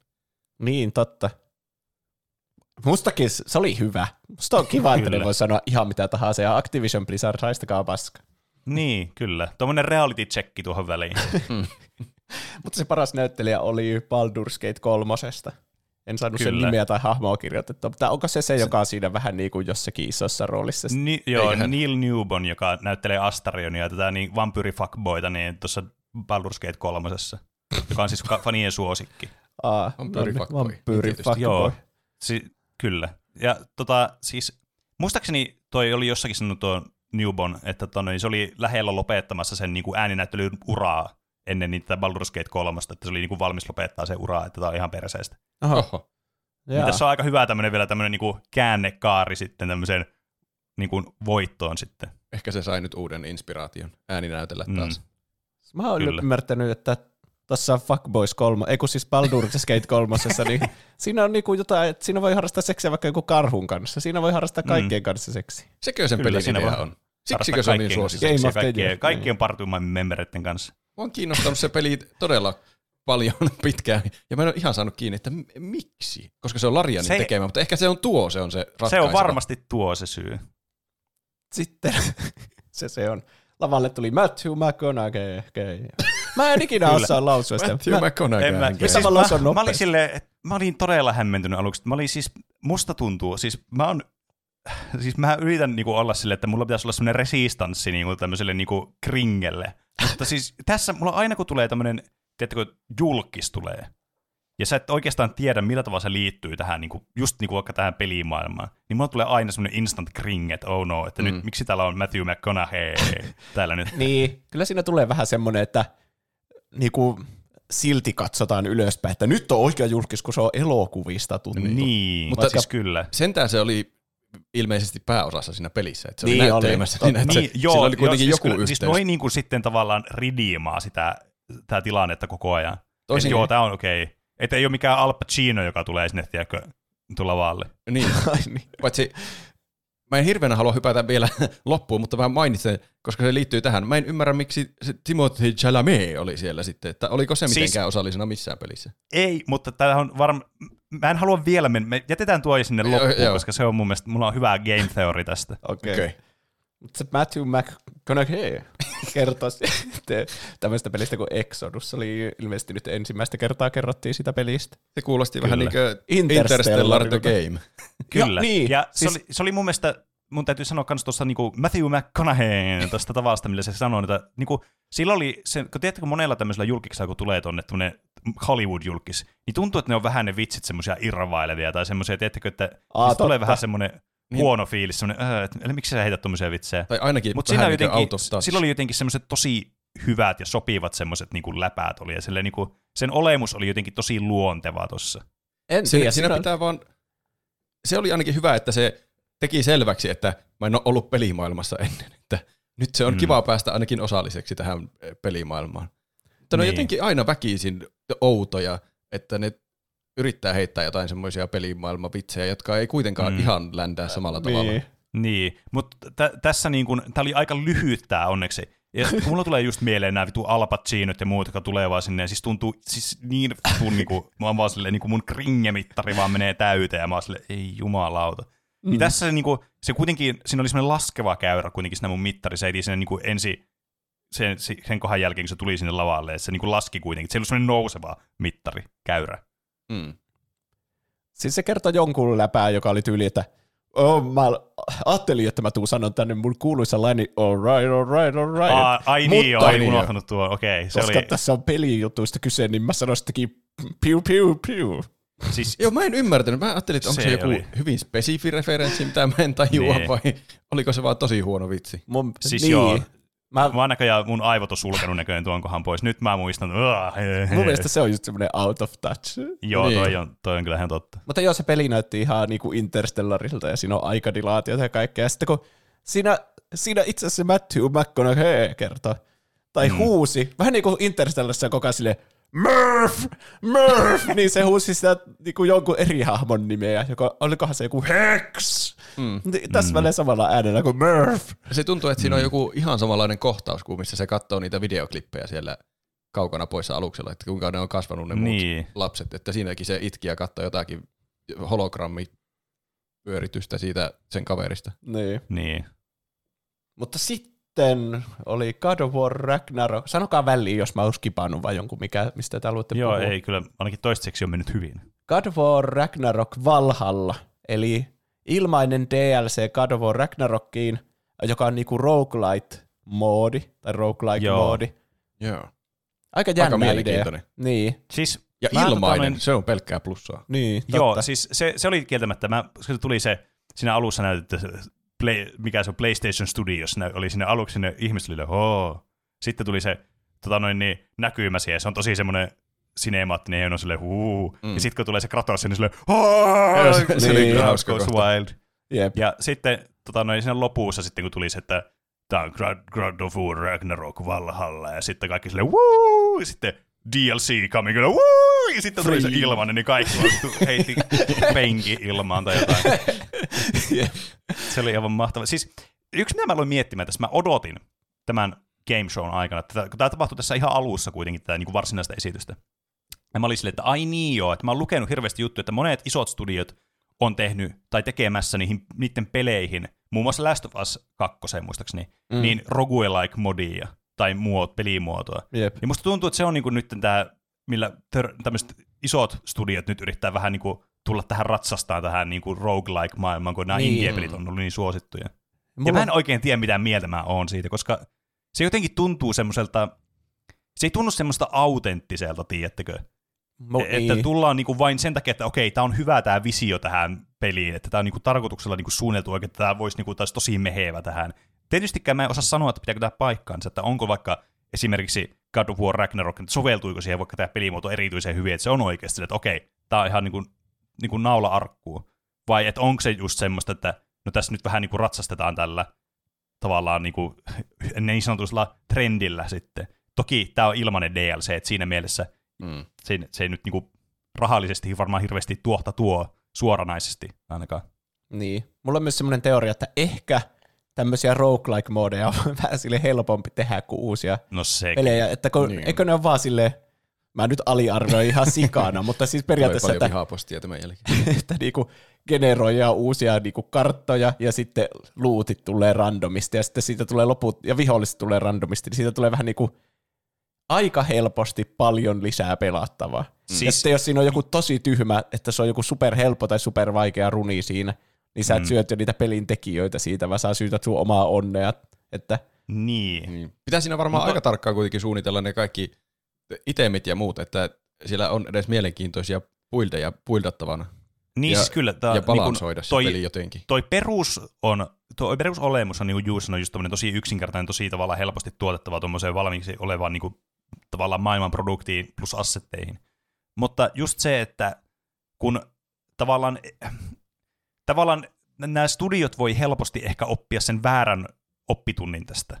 Että okei, roguelikeit on tosi suosittuja, mutta ne ei niinku tiedä, että miksi ne on suosittuja. Että mun mielestä Roopella oli joku hyvä esimerkki tuossa viikonloppuna, ja sä heitit jostain, että vitsi kun mä muistaisin nyt ulkoa, mutta kuitenkin sille, että tavallaan, että kaikki tulevat tuplahyppyaiheet liittyy aterimiin tämän jälkeen. niin kyllä. Meidän sen jakso oli tosi suosittu ja tykätty, että Roope puhui aterimista, nyt meidän kaikki aiheet liittyy aterimiin. Niin. Että tavallaan, kun se roguelike on tosi paljon muutakin tuommoisessa action roguelikeissa, että tavallaan miten se rakentuu se mielenkiinto ja se uudelleen pelaattavuus siinä. Että jos sä hakkaat vaan samoja kenttiä ja samoilla tavoilla uudestaan, niin ei se ole hauskaa. Ei, siinä ole mitään kiinnostavaa. Mulla on vielä 2 pointtia tästä. Jos tekee peli, joka on norjalaisen mytologian perustuva, niin siinä on aina pakko olla 2. Ragnarok tai 2. Valhalla. Jompikumpi. Se on ihan totta. Ja nyt ne laittoi ne molemmat peräkkäin, että se on Ragnarok Valhalla. Molemmat geneerisimmät niin kuin Norjan mytologiat termit siinä. Toi on kyllä ihan totta. Ja se logo siitä, että on niinku God of War-logo, sitten sen alla on se Ragnarok, joka on eri fontilla kuin se God of War, ja sitten siihen tulee vielä 3. niin kuin se Valhalla, joka on taas eri fontilla. Joo, niin kun ne luki siinä päällekkäin, niin se näytti ihan perseeltä. En tiedä, siis mitä ne on miettinyt. Hyi. Siis Preach. Siis mäkin katsoin sitä, että tämä niinku, jonkun logodesignaaminen on ollut nyt jonkun intohimo tässä, että te ei ole nyt niinku ehkä Tässä on ehkä ollut muutamia semmoisia parempia tapoja tavallaan tehdä tämä. No, ois varmana. Mä en huomannut tuota ollenkaan. Mulla se free peitti koko ruudun. Niin, sen takia tämä on ilmanen, kun ne on jo logoonkaan jaksanut panostaa. Mm. Mm. Antailta 6 gamein tekijältä tulee Big Walk. Tämä oli muuten, tämä ei liity millään tavalla tähän itse peliin, mutta tämä oli siis kauheat Copium-smokeaukset oli kyllä nyt niin kuin kaikilta Hollow Knight-faneilta. Kun se Jeff Keighley tuli siihen, no niin, nyt suositulta pieneltä australialaiselta indie-studiolta on tulossa uusi peli. Ja sitten, koska siis Team Cherry on australialainen studio, joka niin on tehnyt tämä Silksongia varmaan 50 vuotta jo tässä vaiheessa. Niin yep. Tavallaan siinä oli, kun mä lukin Redditia, niin aivan hirveät koupiumit oli päällä ihmisillä, kun se ei tullutkaan sitten. Tuli tämä Housen peliin, joka on siis muuten mun mielestä aivan mahtava nimi studiolle. House. Niin. Ne on kyllä hyviä keksin nimiä. Antaittanut 6 gamea House. Ja sitten tämä uuden nimi Big Walk, mulla tulee heti vielä Short Hike. Joo, mullakin tuli. Että se oli kuva vastakohta siitä. Siinä oli vähän samannäköisiä lintuhahmoja. Ja niin, joo, siinä oli vähän samaa energiaa kyllä, mä huomasin kanssa. Se näyttää semmoilta kaverilta kanssa perseilypeliltä. Semmoilta ihan hauskalta. Siis toi on tommonen, mitä ei osaa yhtään arvioida ennen kuin tavallaan näkee oikeasti sitä gameplaytä tai kokeilee itse. Toi on niin jotenkin abstrakti toi konsepti tuossa. Mm. Jep. Sitten tää oli joku semmoinen mainos, kun tässä on erikseen niinku mainokset vähän niinku. Mutta siellä näytettiin sitä Lego Fortnitea. Mun mielestä se näyttää aika siistiltä. Joo, mä en ole itse asiassa ehtinyt vielä testata. Mun on pitänyt testata sitä, mutta mä oon ollut reissussa tämän loppuviikon, niin mä en ole vielä kerännyt kokeilla sitä. Mutta mä oon kuullut, että siinä on semmoista niinku Minecraft plus Valheim semmoista tyylistä niinku gameplaytä. Plus sitten kaikki mun hienot Fortnite-skinit, no ehkä vissiin kaikki vielä tällä hetkellä, niin muuttuu Legoiksi kanssa siinä, niin se on siistiä. Oho, kanssa. Vähän siistiä. Ja muutenkin tässä oli paljon Fortnite-mainoksia, niillä oli se ihme uusi, että oliko se joku, että find it in Fortnite tai play it in Fortnite? Joo, tuli... siis kyllä. Ne on tehnyt niinku alustan siitä Fortniteista, tai niinku koko ajan tekee sitä enemmän ja enemmän semmoista niinku, tavallaan platformia. Ja tulee semmoinen joku Robloxi. Niin, että se, niinku se Battle Royale-peli ei ole tavallaan se niinku ehkä se on kuitenkin pääjuttu niinku sille isommalla skoopilla. Mutta niinku, se ei ole se ainut juttu, mitä sillä tavallaan voi pelata sitten. Niin. Yksi juttu, mikä sinne tuli aivan hiljattain, oli se Rocket Racing, mikä se Rocket League kilpa-ajomoodi, mistä voisi varmasti puhua. Mä oon miettinyt, että pitäisikö tuosta koko Rocket League-keisistä puhua joskus ihan aiheenkin verran. Mutta se on kyllä hassu, että sekin meni nyt Fortniteen. Niin, vaan, koska se on Epicin alla. Sitäkin oli mainos täällä. Niin. Ja eikö olisi järkevämpää, että se olisi siellä Rocket Leagueissä kuin siellä Fortniteissa. Mutta... niin. Tässä on ilmeisesti, jos mä oon ymmärtänyt oikein, niin toki se, että Epic haluaa tehdä tämän niin kuin sen platforminsa, tämän Fortnite-platformin, joka nimi täytyy kyllä muokata jossain vaiheessa, koska Fortnite ei, sitä tulee pelimieleen, ei niin kuin platformi. Mutta anyway, niin varmasti yksi syy on ollut tämä Unreal Engine, joka tässä on se 5, ja sitten Rocket Leagueissä on 4.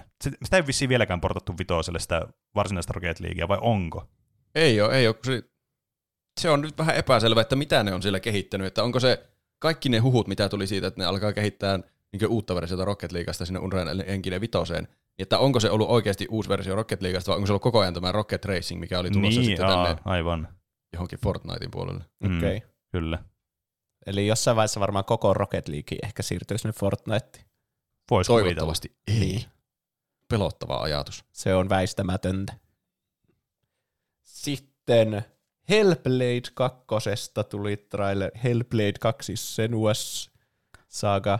Musta, kun mä näin tämän, niin mä olin silleen, eikö tuo peli ole tullut jo joskus 3 vuotta sitten? Siis mäkin olin miettimään, että eikö tämän pelin niin kuin se ydinolemus ollut siinä ensimmäisessä pelissä, siinä tavallaan semmoisessa tarinankerronnassa ja siinä tavallaan, millä tavalla se kuvailee tämmöistä niin kuin mielen sisäistä kamppailua ja tämmöisiä abstrakteja niin kuin, tavallaan teemoja. Niin. Nyt tämä näyttää vaan tämmöiseltä niin kuin God of War tavallaan, mutta God of War at Home -tyyliseltä peliltä. Joskin yhden asian mä haluan mainita tästä, mihin mä kiinnitin huomiota, oli siis taisteluääninäyttely, joka tässä on siis naispäähenkilö, ja sen tavallaan se huutaa, kun se lyö tai siihen osuutaan, todella jotenkin autenttista. Että aivan loistava oli se ääninäyttely siinä kohtaa. Joo, tämä on kyllä todella sinemaattinen peli, ja tosi hienot grafiikat.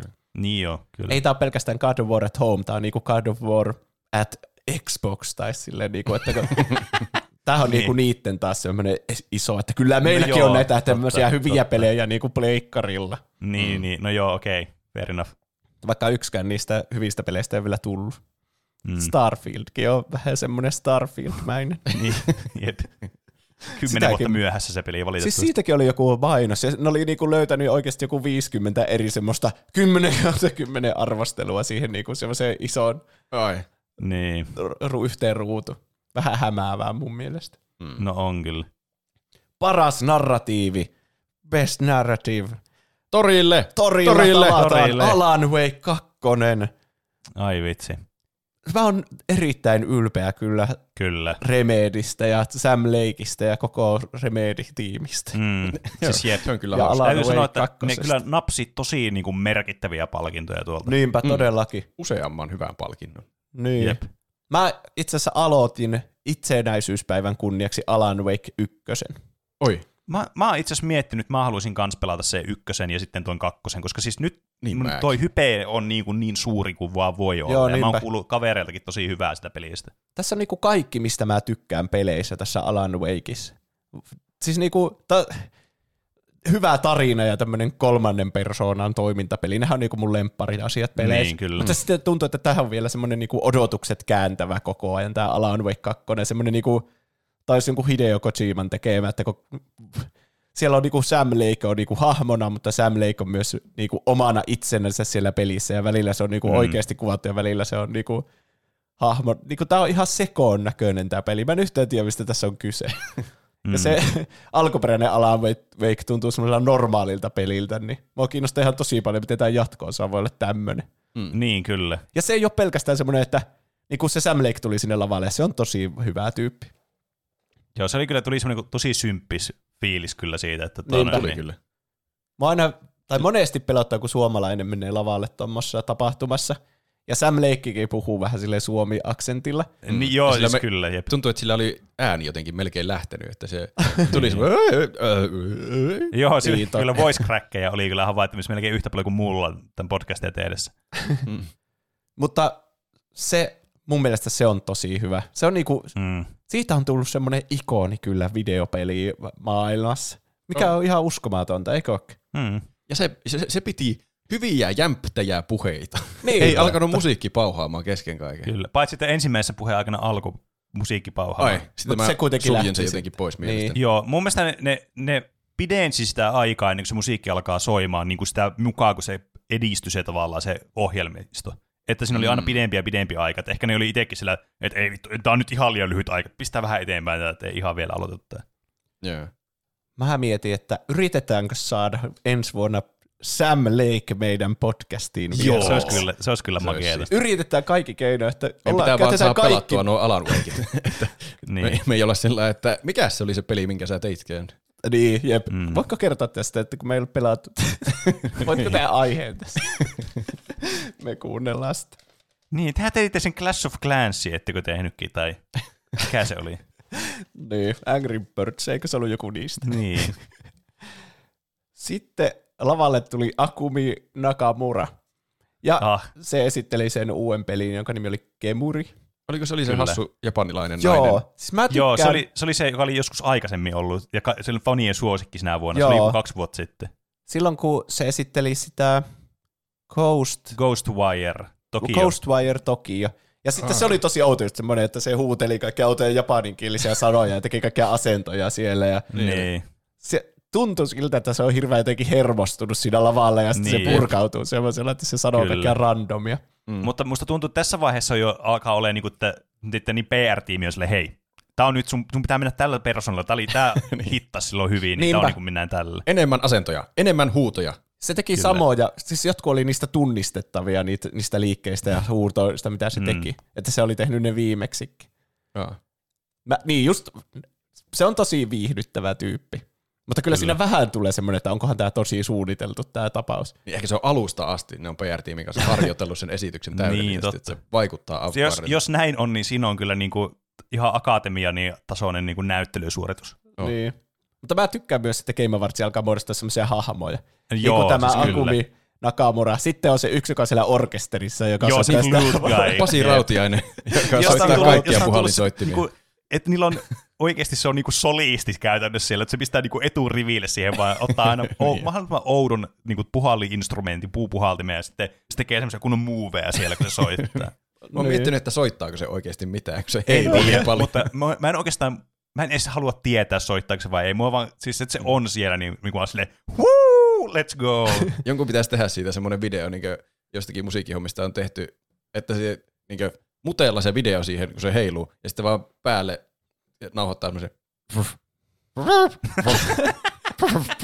ja semmoisia kengän kopinaa, kun se heiluu. Hei, Roope, sun täytyy tehdä tuo meidän YouTube-kanavalle, me saadaan paljon seuraajia tällä. Tosi hyvä idea. Mutta ennen sitä kuitenkin niin käydään mainoskatkolla ja jatketaan sen jälkeen läpikäymistä.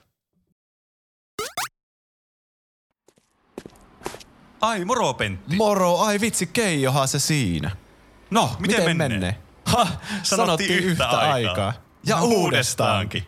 No niin, lopeta jo. Hei, nyt oikeesti tämä käy jo ärsyttäväksi. Eihän tämä nyt näin voi. Yllätys! Saatana. Mitäs tämä ei vaan lopu? Okei, aion sanoa jotain niin randomia, ettet voi sanoa samaa. 30 €, sillä saisi vaikka koko lihaa pihvin. 17275.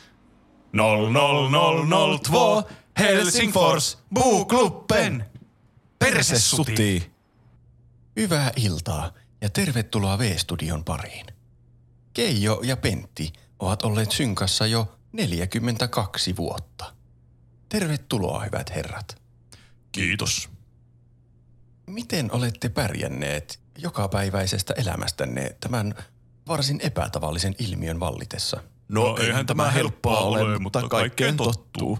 Keskusteleminen ei oikein onnistu, mutta alkujärkytyksen jälkeen olemme jo hyväksyneet asian. Niin, aivan. Ollaanhan me kaikenlaista kokeiltu, että tämä loppuisi. Koettu olla hiljaa pitkiä aikoja. Keskellä yötäkin kokeiltiin joskus puhua. Mutta toinen jutteli sitten unissaan samat sanat. Kauppukassi huterat kahavat! Tällaisia yllätyksiäkin ollaan yritetty, mutta ei tunnu mikään tepsivän. Niin, aivan. Entäs silloin, kun olette erillään? Puhutteko silloinkin myös synkronoidusti?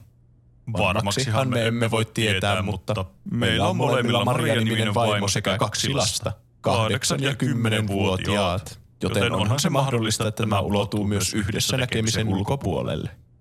Niin, aivan. Kiitos paljon haastattelusta Keijolle ja Pentille, ja hyvää jatkoa teille. Kuin myös. Hei, hetki, sanottiinko me just eri asiaa? Ei helvetti, kyllä me taidettiin. Jes, olen vapaa! Ei, miksi sanoit sen? Niin. Aivan. No jopa sattui.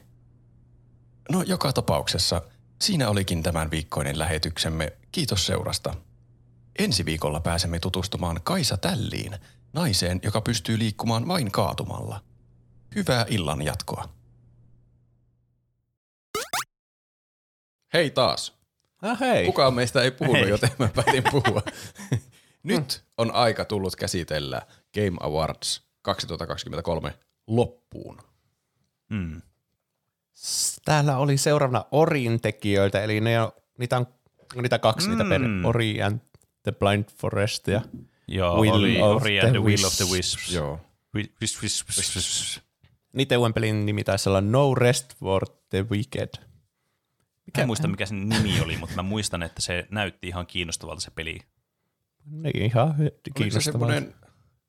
Se oli semmoinen joku isometrisestä kuvakulmasta joku semmoinen RPG-tyyppinen. Oliko se? Hypeltiin jossakin metsässä puissa. Ainakin hypeltiin metsässä puissa, mutta en mä muista RPG-elementtejä siitä. Ja mä muistelen, että se Jeff Keighley sen jälkeen sanoi jotakin, että tämä on joku tämmöinen action RPG-peli. Niin, se on niinku semmoinen kaikki pelit voi action world RPG. Action RPG with niin. Stealth elements, loot boxes and crafting mechanics. Niin. Se oli semmoinen. Sitten siellä lavalla kävi Muppets-hahmo. Mä en tiedä Muppetsista mitään, ja kaikki nämä segmentit menee mulla ihan täysin ohi. Jep. Kyllä, ja sitten nämä Muppetsit, tää on tämmöinen näköjään integraalinen osa jo tätä koko esitystä, että se tulee joka kerta joku Muppet-hahmo, koska ne on tullut niin aina ne Muppet-hahmot. Mm. Mä tavallaan tykkään, että joka kerta se on eri, ja se on semmoinen tosi, mulla tulee semmoinen tunne, että se on joku deep cut-hahmo, koska niin tällä kertaa siellä oli semmoinen, joka jotenkin rakasti kanoja vaan yli kaiken. Niin on. Mä mietin, että onko se itse joku lintu, vai miksi se rakastaa niitä kanoja? En tiedä. Kanaa rakasteli. Se ei näyttänyt yhtään linnulta kyllä. Sitten sanoi, että se oli pelannut vaan Tears of the Kingdomiin jotain kanaa jahtaamistehtävää koko vuoden. Kyllä. Ja sitten sillä oli joku kaavio kaikista eri kanoista videopeleistä tai jotain. Niin, kyllä. Mä en edes muista, mikä se aasinsilta oli siinä. Ei se tarvi aasinsilta. Mä veikkaan, että Jeff Keighley on iso Muppets-fani. Ja se on vähän niin kuin miksi mun pitää mainita joka jaksossa Kingdom Hearts jollakin tavalla, vaikka niin, tälleen väkinäisesti. Niin samalla lailla, että Jeff Keighleyllä on semmoinen, että sen pitää joka Game Awardsissa mainita Muppets jollakin tavalla tai näyttää Muppetseja. Mä rupesin katsomaan, että mikä tuo Gansou on. Niin täällä lukee, että mitenköhän mä nyt suomennan tuon? En mitenkään. Another defining trait of Gansou is the ambiguity of his species. Eli se on ambiguoosi se sen laji. Ahaa, ambiguoosi. Vanha kun on ambiguoosi. Kyllä. Takaisin palkintoihin. Paras debyytti-indie-peli, eli niinku, että se on studio ensimmäinen peli. Se meni Cocoon. Kyllä. Cocoon. Se oli itse asiassa peli, mikä mulla on niin kuin tässä, että mä haluaisin pelata sen tässä lähitulevaisuudessa, kun se on tuolla niin Game Passissakin se pelattavana se peli. Ai. Ja mä olin miettinyt sitä ennen, että mun olisi kiva pelata se ennen tätä Game Awardsia, mutta ei vaan niin kuin tullut sille mahdollisuutta. Oi, pitää laittaa muistiin, että se on siellä. Mä tiedän, että siinä jotenkin mennään jostakin portaaleista, jotka menee jonnekin syvemmälle jonnekin maailmaan, ja ne on sitten sen edellisen maailman sisällä, ja tehdäänkö siinä tai pulmaa ratkaisua sillä tavalla. Joo, kyllä, kuulostaa hauskalta. Tosi mielenkiintoinen, ja se on tosi jotenkin miellyttävän näköinen kanssa peli, mikä tietysti, musta tuntuu, että mä sanon melkein aina indie-peleille, että onpa jotenkin miellyttävää tämä tyyli, tämä artstyle, mikä tässä on, paitsi Pizza Worldille tai Pizza Towerille, joka voi haistaa persettä, kun se on aivan hirveän näköinen. Mä en siis voi sietää semmoista karikatyyrityyliä, se on mun mielestä, se on vaan rumaa yksinkertaisesti vaan mun mielestä. Karikatyyli. Siitä tulee semmoiset jotkut rumaat Nickelodeon kartuunit mieleen. Niin tulee, tai semmoiset niinku, joku karikatyyripiirtejä jossain torilla. Silleen, niin mä piirrän susta kuvaa, ja sit se on semmoinen, sä näytät ihan oksennukselta siinä tai jotain. Kiitti vaan, niin. Sitten tuli näitä pelijulkaisuja. Siinä oli Square Enixiltä Visions of Mana. Se on joku pelisarja, siis Secret of Mana ja mitä muita pelejä siihen siis, Mana-sarjaan kuuluu. Siis mäkin olin silleen, että vitsi Mana-sarja, hei tuohan Secret of Mana, hei tuohan tuo vanha peli, että tuleeko tälle nyt jatkoa. Sitten mä kävin katsomassa tämä niinku Wikipedia-sivua tästä Manasta. Tästä on tullut joku 15 peliä tässä pelisarjaa. Ai. Ja sitten mä aloin vaan miettimään, että onko nämä kaikki jotain gacha-pelejä tai jotain mobiilipelejä tai jotain. Miksi mä oon kuullut vain Secret of Manasta ja tyyliin Trials of Manasta ehkä joskus kerran? Ehkä ne on.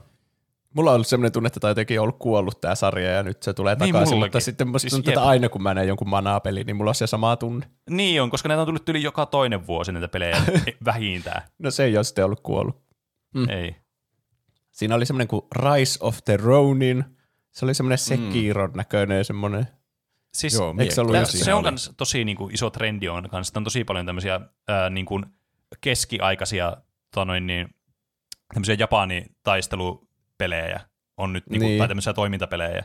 Ja niiden suuri ongelma on monesti se, että jotenkin niiltä puuttuu semmoinen, teekö semmoinen erottava tekijä, joku semmoinen, mikä niin kuin, tulee siinä selvästi esille, joku semmoinen, oli sitten visuaalinen tyyli tai joku semmoinen tietty elementti tai joku semmoinen, joka erottaisi sen tästä massasta, ja harvalla on semmoista. Niinpä. Aina hypitään katoilla, ja sitten voi heittää semmoisen naruja, ja sitten vettää itteensä sinne ylös, ja tappaa viholliset semmoisella stealth-killillä suoraan ylhäältä. Niin, kyllä. Jep. Ainakin Sekirossa oli joku apina, jolta pystyy leikkaamaan pään irti, ja sitten se jatkoi elämistä. Tietysti Sekiron yksi niin myyntivalteessa oli se, että se oli From Softwarein peli, niin se oli aika niin kuin iso semmoinen selkeä, että osta tämä leima oli sillä. Tämä oli joku, mutta mulla menee ninja-teori ja Team Ninja sekaan. Sitä joo, oli jommalta niin kummalta. Ei saisi olla kahtaa ninjaa. No ei todellakaan. Sitten oli paras toimintapeli, joka meni sille Armored Core 6.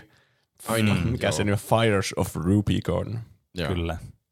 Siinä eli... on, mä todistin teille, että mä en ole pelkästään vaan From Software fanboy, kun mä en ole ostanut koskaan tää peliä eikä pelannut tää peliä. Eikä mä oikeastaan kiinnosta tää peliä.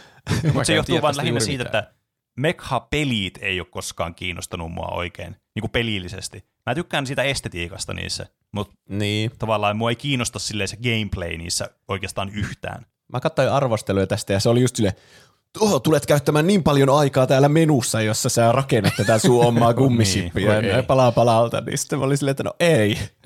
Kuulostaa pahalta. Niin, siis mun mielestä aina tämmöisissä toimintapeleissä aina tylsi osuus on se, niinku, en tykkää kyllä missään God of Warissakaan siitä niinku sun buildin rakentamisesta. Niin sitten tää on vielä semmonen niinku HC-versio, että on minkä kokpitin mä laitan. Niin, minkä sivuleikkurin laitan tuohon tai jotain.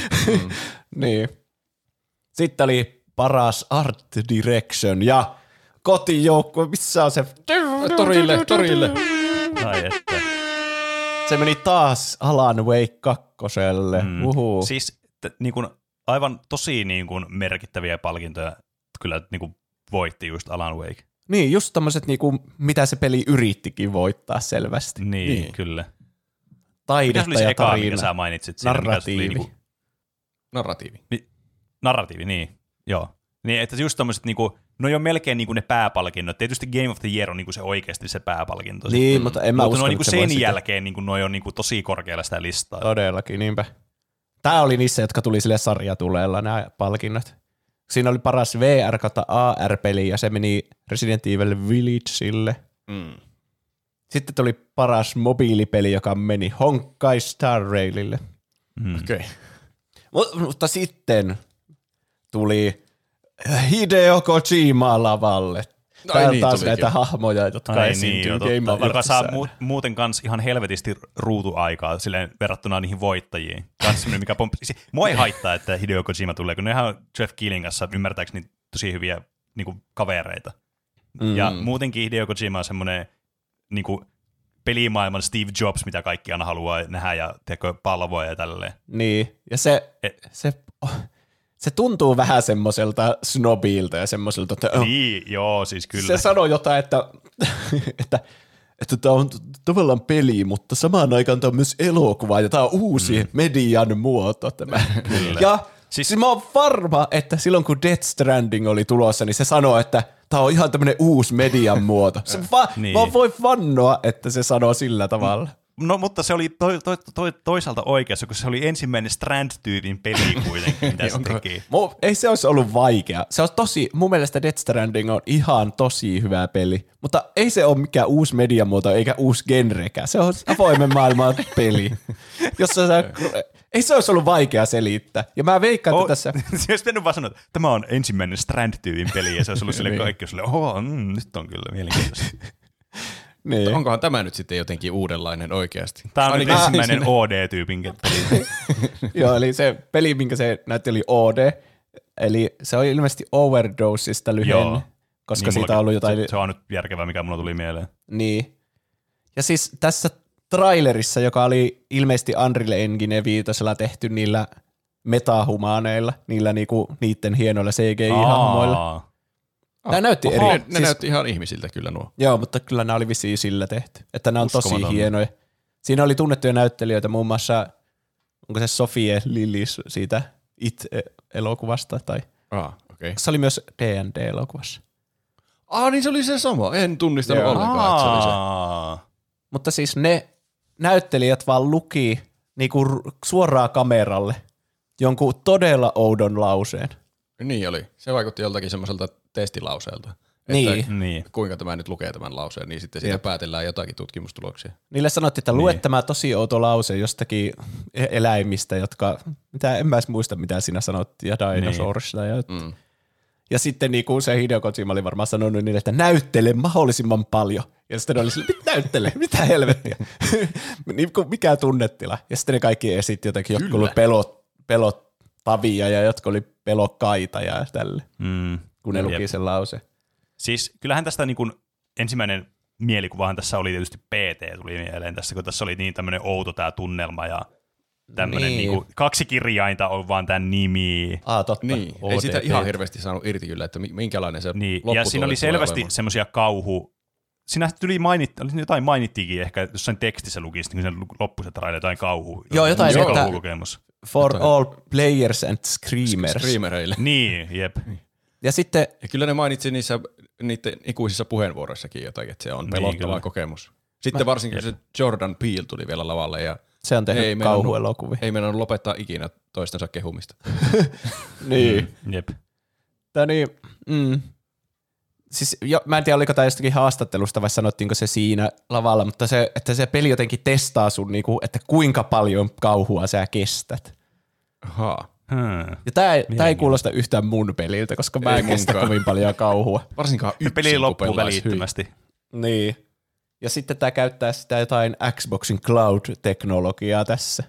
Mutta mä en tiedä, mitä se tarkoittaa. Mitä hyötyä siitä on? Mä en... Onko tää niinku, se mua mietityt, että mikä tää edes on? Että onko tässä joku niinku tarina ja onko tässä ne kauhu, onko tää joku vaan niinku Black Mirror-jakso, jossa sun aivoista katsotaan, mikä sua pelottaa eniten ja sitten se näytetään sulle siinä ruudulle ja sitten sun pitää kestää se vai? En tiedä. Mua häiritsee, kun siitä sai tosi vähän irti siitä trailerista ja niiden puheista ja kaikki mitä ne sanoo oli vaan vuorotellen ne sanoi, että tästä tulee uraa uurtava uusi tämmönen asia, että tämmöistä ei ole ikinä ollut olemassa ja sitten se Jordan Peele oli, että vielä halusin sanoa, että tästä tulee tämmöinen aivan uusi uraa uurtava asia. Tämmöistä ei ikinä ollut olemassa. Tämä on mestari, ikinä nähnyt Strand-tyypin peliä aiemmin. Niin. Niin. Sitten se on varmaan oikeasti joku uusi Strand-tyypin peli sitten. Niin. Jep. Mä oon miettinyt niistä, kun siellä on näitä ei-englantilaispuhujia paljon vieraina näissä Game Awardsissa aina, ja niillä on tulkit mukana. Ja ne puhuu ihan hirvittävän pitkiä puheenvuoroja, ennen kuin se tulkki saa sanoa mitään. Että niin. Miten ne voi ikinä tulkata sitä asiaa sillain? Ne varmasti unohtaa puolessa välissä sitä puheenvuoroa, että mitä ne sanomassa ei vaan keksii siihen päälle jotakin. Riippuu varmasti paljon kielestä. Ja yleensähän siis näissä siis Game Awardsissa, näistähän on tullut tämmöinen niinku, samalla tavalla kuin jossain Euroviisussa, niin kaikki ranskaa puhuvat puhuu aina ranskaa vaan, eikä englantia. Niin samalla lailla kaikki japania puhuvat puhuu japania näissä niin, niin Game Awards-jutuissa. Mikä ei siis mua henkilökohtaisesti haittaa, koska se on hyvä kieliharjoittelu, kielikylpyä itsellekin ja mahtavaa aina välillä oikeasti ymmärtääkin niitä lauseita, mitä ne sanoo siellä. Mutta niin kuin, kyllähän ne täytyy siis tiivistää vaan se ajatus tavallaan siinä niin kuin kaikessa tämmöisessä kääntämisessä, että mikä se tärkein olemus siinä lauseessa on. Niin täytyy, koska ne puhuu monta minuuttia. Ja joskus ne yksinkertaisesti vaan ne lauseet saattaa olla pidempiä kuin mitä se sisältö on tavallaan, vain johtuen siitä, että kieli on vaan erilainen. Joskus niiden tulkkien ilme näyttää jotenkin hätääntyneeltä jossain vaiheessa sitä niiden lausetta, että mitä niin sitten sanoo. Miten ne alkaa vaan keksiä päästä, että jaa, siitä tulee uraa uurtava peli. Niin, se on hyvä arvaus. Kaikki lehdet kirjoittaa siitä, mitä se tulkki sanoo. Niin. Mä oon myös varma, että Hideo Kojima oikeasti osaa puhua englantia. Se ei vaan siis halua puhua englantia. Mä oon ihan varma, että 95% niistä, jotka tulee sinne lavalle, niin osaa puhua englantia niistä, jotka puhuu japania siellä. Mutta siitä on vaan tullut tommonen niin kuin, tavallaan trademark. Että koska Japani on kuitenkin niin merkittävä osa niin kuin pelimaailmaa ja pelikulttuuria, niin se on tavallaan vaan, niin kuin, sitä on vaan tullut semmoinen osa vaan tätä koko business-maailmaa tavallaan sitten. Plus muutenkin japanilaiset bisnekset usein niin kuin, pitää tulkkeja mukana, ihan vaan siis tavastakin pitkästi. Niin. Mä tykkäsin siitä, kun Jordan Peele tuli sinne ja se niin kehuu hirveänä Hideo Kojima ja oli silleen, että mä teen elokuvia, mutta mä oon aina tykännyt peleistä ja se mun lempipeli oli Metal Gear Solid 2 ja tälleen. Ja sitten Hideo Kojima sanoi, että mä oon aina tykännyt elokuvista, mutta mä teen pelejä. Ja tää on niinku, me oltiin heti parhaita kavereita, kun me tavattiin ja kaikkea. Ja sitten vähän myöhemmin siitä, niin se Hideo Kojima sanoi, että Jordan Peele, joka ei ole ainut elokuvaohjaaja, joka tässä on mukana, että meillä on muitakin tosi isoja legendoja tässä. Mulla tuli vähän semmoinen olo, niin kuin joku uusi pariskunta esitteli silleen toisesta, että me rakastetaan niin paljon toisiamme jossakin vitsin kavereiden pikkujouluissa, että joo, niin. Että mä heti rakastuin niin paljon tähän toiseen tyyppiin ja olla sen kanssa loppuelämän, mutta me kyllä tapaillaan myös muita tässä sama. Tässä on nämä kaikki mun muut puolisot. Niin, se on vaan... Itse asiassa hän on vaan yksi näistä mun puolisoista. Niin. Jordan Peele näytti ehkä vähän, no kyllä se tietenkin hymyili kohteliaasti koko ajan, mutta okei. Niin, ja niin kuin se olisi kuullut itsessään siinä ekkaa kertaa sinne. Tapaillaanko me muita? No, mutta tästä tulee johtain. Mä meinasin sanoa, että tästä tulee joku peli, mutta en mä edes tiedä, tuleeko tästä peli. Niin, tästä tulee uusi median muoto, jota ei ole vielä olemassa. Tai sitten se on vaan tommonen Strand-tyypin peli, joka on oikeasti open world-peli, mutta tässä on nyt on vaan tämmönen OD-tyypin peli, mutta se on oikeasti vaan PT-tyylin peli. Mm. Niin. Mä myös tykkään tästä ihmespekulaatioa. Niin, ajasta, eli, koska tämäkin peli tulee varmaan joskus 5 vuoden päästä. Ja niin, sitten kun se peli tulee ulos, niin sitten on vaan silleen, okei, sitten mennään seuraavaan asiaan. Mutta se spekulointi on se osa sitä matkaa. Mm. Niinpä. Siinä oli Jurassic Park-peli, Jurassic Park niin. Survival, joka näytti ihan hyvältä, mutta en varmaan pelaa sitä kuitenkaan. Semmoinen first person, jossa päätetään niitä dinosauruksia. Z tuli lavalle, meidän vanha niin suosikki, ihan lukioajoilta. Niin.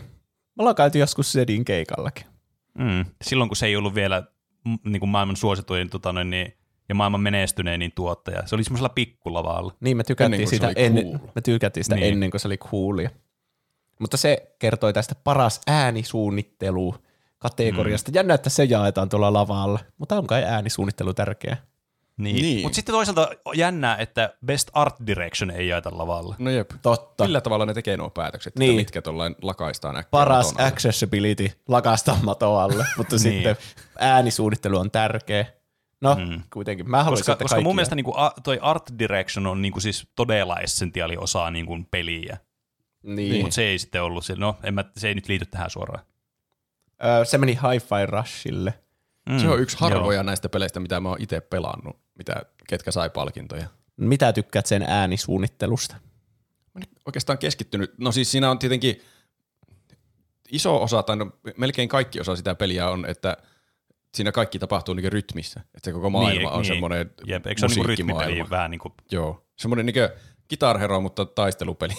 Että sun pitää hakata vihollisia rytmissä ja hyppiä rytmissä ja tehdä dodge-liikkeitä rytmissä, niin sitten sulla onnistuu paremmin asiat. Vaatii varmasti paljon äänisuunnittelua tommonen. Joo, siinä on siis niinku ihan lisensoitua musiikkia on tosi paljon siinä pelissä. On kyllä, siis hyvän kuuloista musiikkia on. Mutta mä en vaan jotenkin, ymmärrän kyllä tuon palkinnon, miksi se sai juuri tuon palkinnon. Ja mä tykkäsin pelata sitä, mutta mä en jotenkin jaksanut pelata sitä kuitenkaan loppuun. Sitten mulla jäi se kesken, vaikka mä ilmaiseksi sitä Game Passista pääsin testailemaan. Että sitä oli kuullut tosi paljon hyvää, mutta sitten se ei kuitenkaan jaksanut kiinnostaa ihan loppuun asti, vaikka se oli objektiivisesti ihan kiinnostava peli. Niin, jep. Mutta sillehän se ei kaikki pelit ole aina kaikista kiinnostavimpia välttämättä kuitenkaan sit pelattavaksi itselle just. Mm. Sitten siellä oli Black Myth Wukong-niminen peli. Se oli mun mielestä niinku, melkein niinku ainoa tähän mennessä. Semmoinen, missä mä olin oikeastaan, nyt on niinku oikeasti kiinnostavan näköinen lähinnä sen takia, että tässä on todella villit character designit näille niinku kaikille niinku vihollisille ja sitten niille hahmoille tietysti. Ja niinku se oli oikeasti niinku mielenkiintoinen ja semmoinen erottu selkeästi tästä joukosta, vaikka kuitenkin edelleen mennään niinku tuommoisessa tosi samantyylisessä peligenressä kuin hirveän moni muu näistä oli ollut, just varsinkin niinku estetiikaltaan just kun ollaan tuolla Aasian puolella.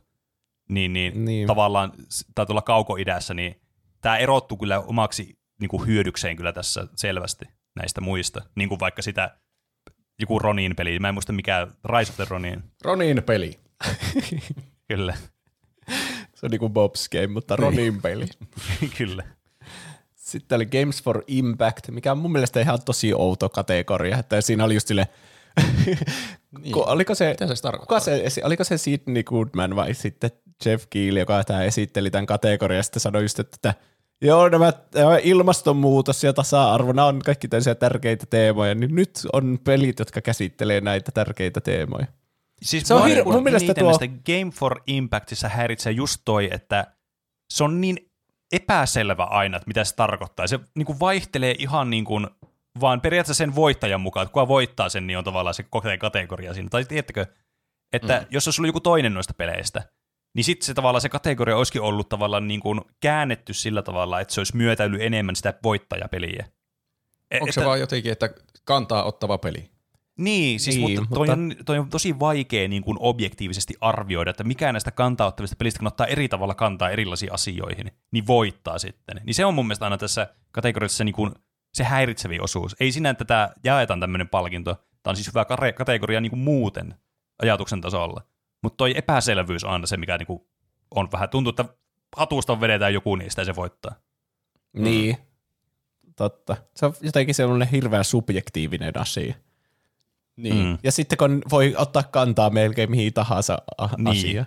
Että toi pitäisi olla melkein semmoinen kategoria, mikä on jaettu johonkin 4 eri alakategoriaan tavallaan, missä on niinku jotakin tiettyjä semmoisia... Mikä peli on eniten ilmastonmuutoksesta niin, kertova ja sitten mikä kertoo eniten jotenkin niinku yksilön kehityksestä tai niin, mikä kertoo eniten meidän yhteiskunnasta tai tämmöisiä. Ne pitäisi niinku jakaa tälle niinku pieniin subkategorioihin.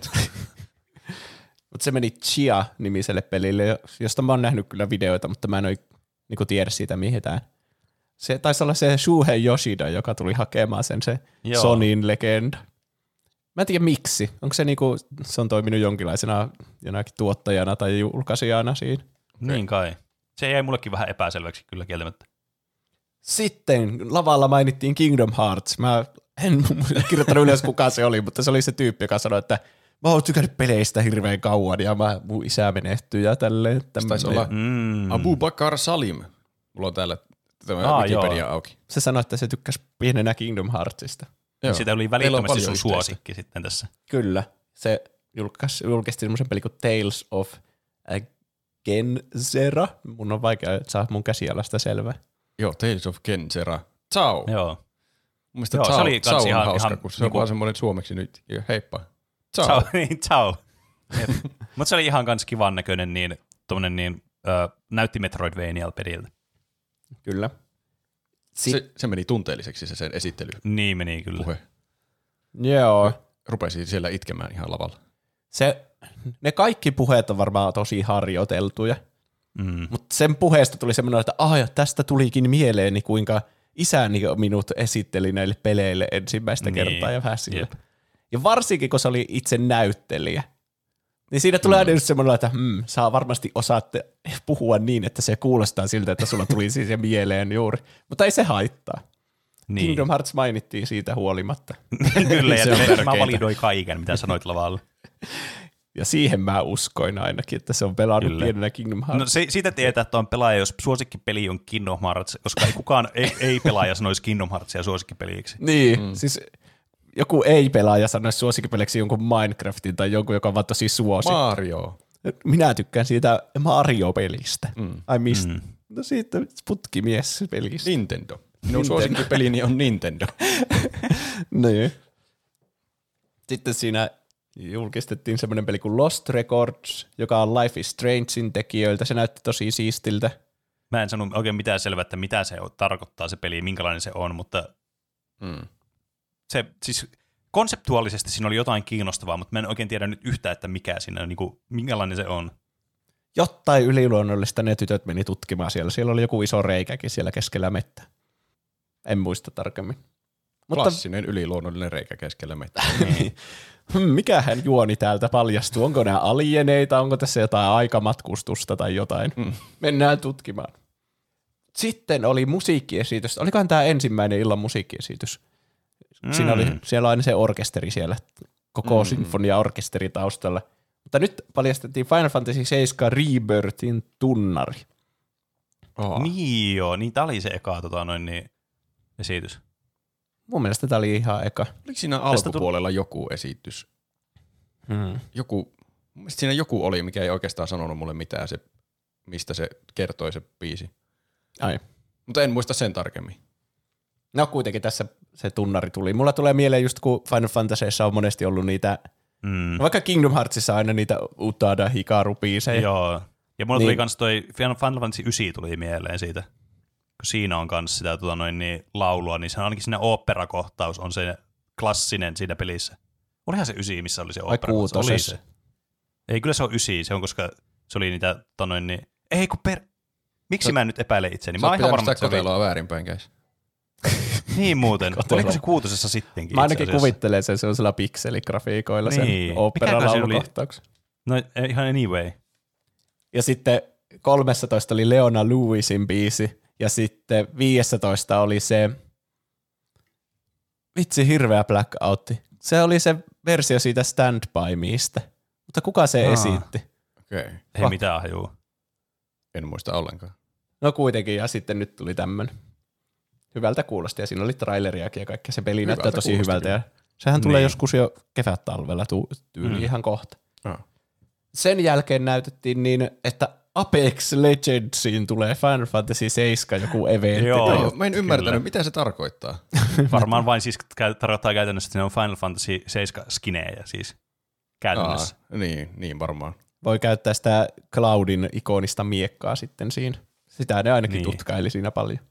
Niin, okay. Se oli kieltämättä, siis se oli kyllä hämmentävä kokemus. Tälle varsinkin Apexia pelaavana, niin se oli hyvin hämmentävä kokemus. Final Fantasy jatkaa vaan tätä menestysputkeaan täällä Game Awardsista, koska sen jälkeen oli paras musiikki tai sävellys, tai alkuperäissävellyspelissä, ja se meni Final Fantasy 16. Siinä on kyllä eeppiset musaat. Mä haluan pelata sen. Mäkin haluan pelata sen. Siihen tuli just se DLCkin ja tulee ensi vuonna keväällä sitten se seuraava DLCkin. Niin joo, ne on myöhemmin täällä mun muistiinpanoissa. Mä haluaisin rajattomasti aikaa elämääni, niin mä voisin pelata kaikki pelit. Mä haluaisin pelata Baldur's Gatein ehkä eniten nyt tällä hetkellä.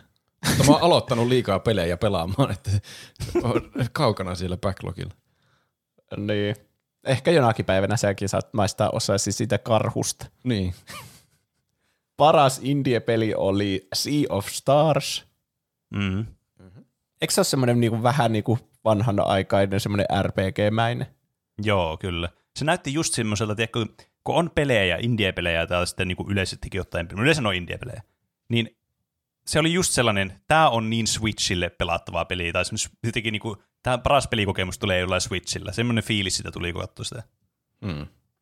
Jep. Se oli Florence and the Machine. Mä meinasin veikata sen, mutta mä en halunnut veikata väärin. Se Stand By Me-versio. Nyt kukaan ei usko, että sä oisit veikannut sitä. Niin. Eikö tuo auttanut, että mä sanoin siitä? Auttoi. Veikkauspisteet on menetetty. Totta, niin. Paras yhteisötuki, community support. Se meni kanssa tälleen Baldur's Gate 3:lle.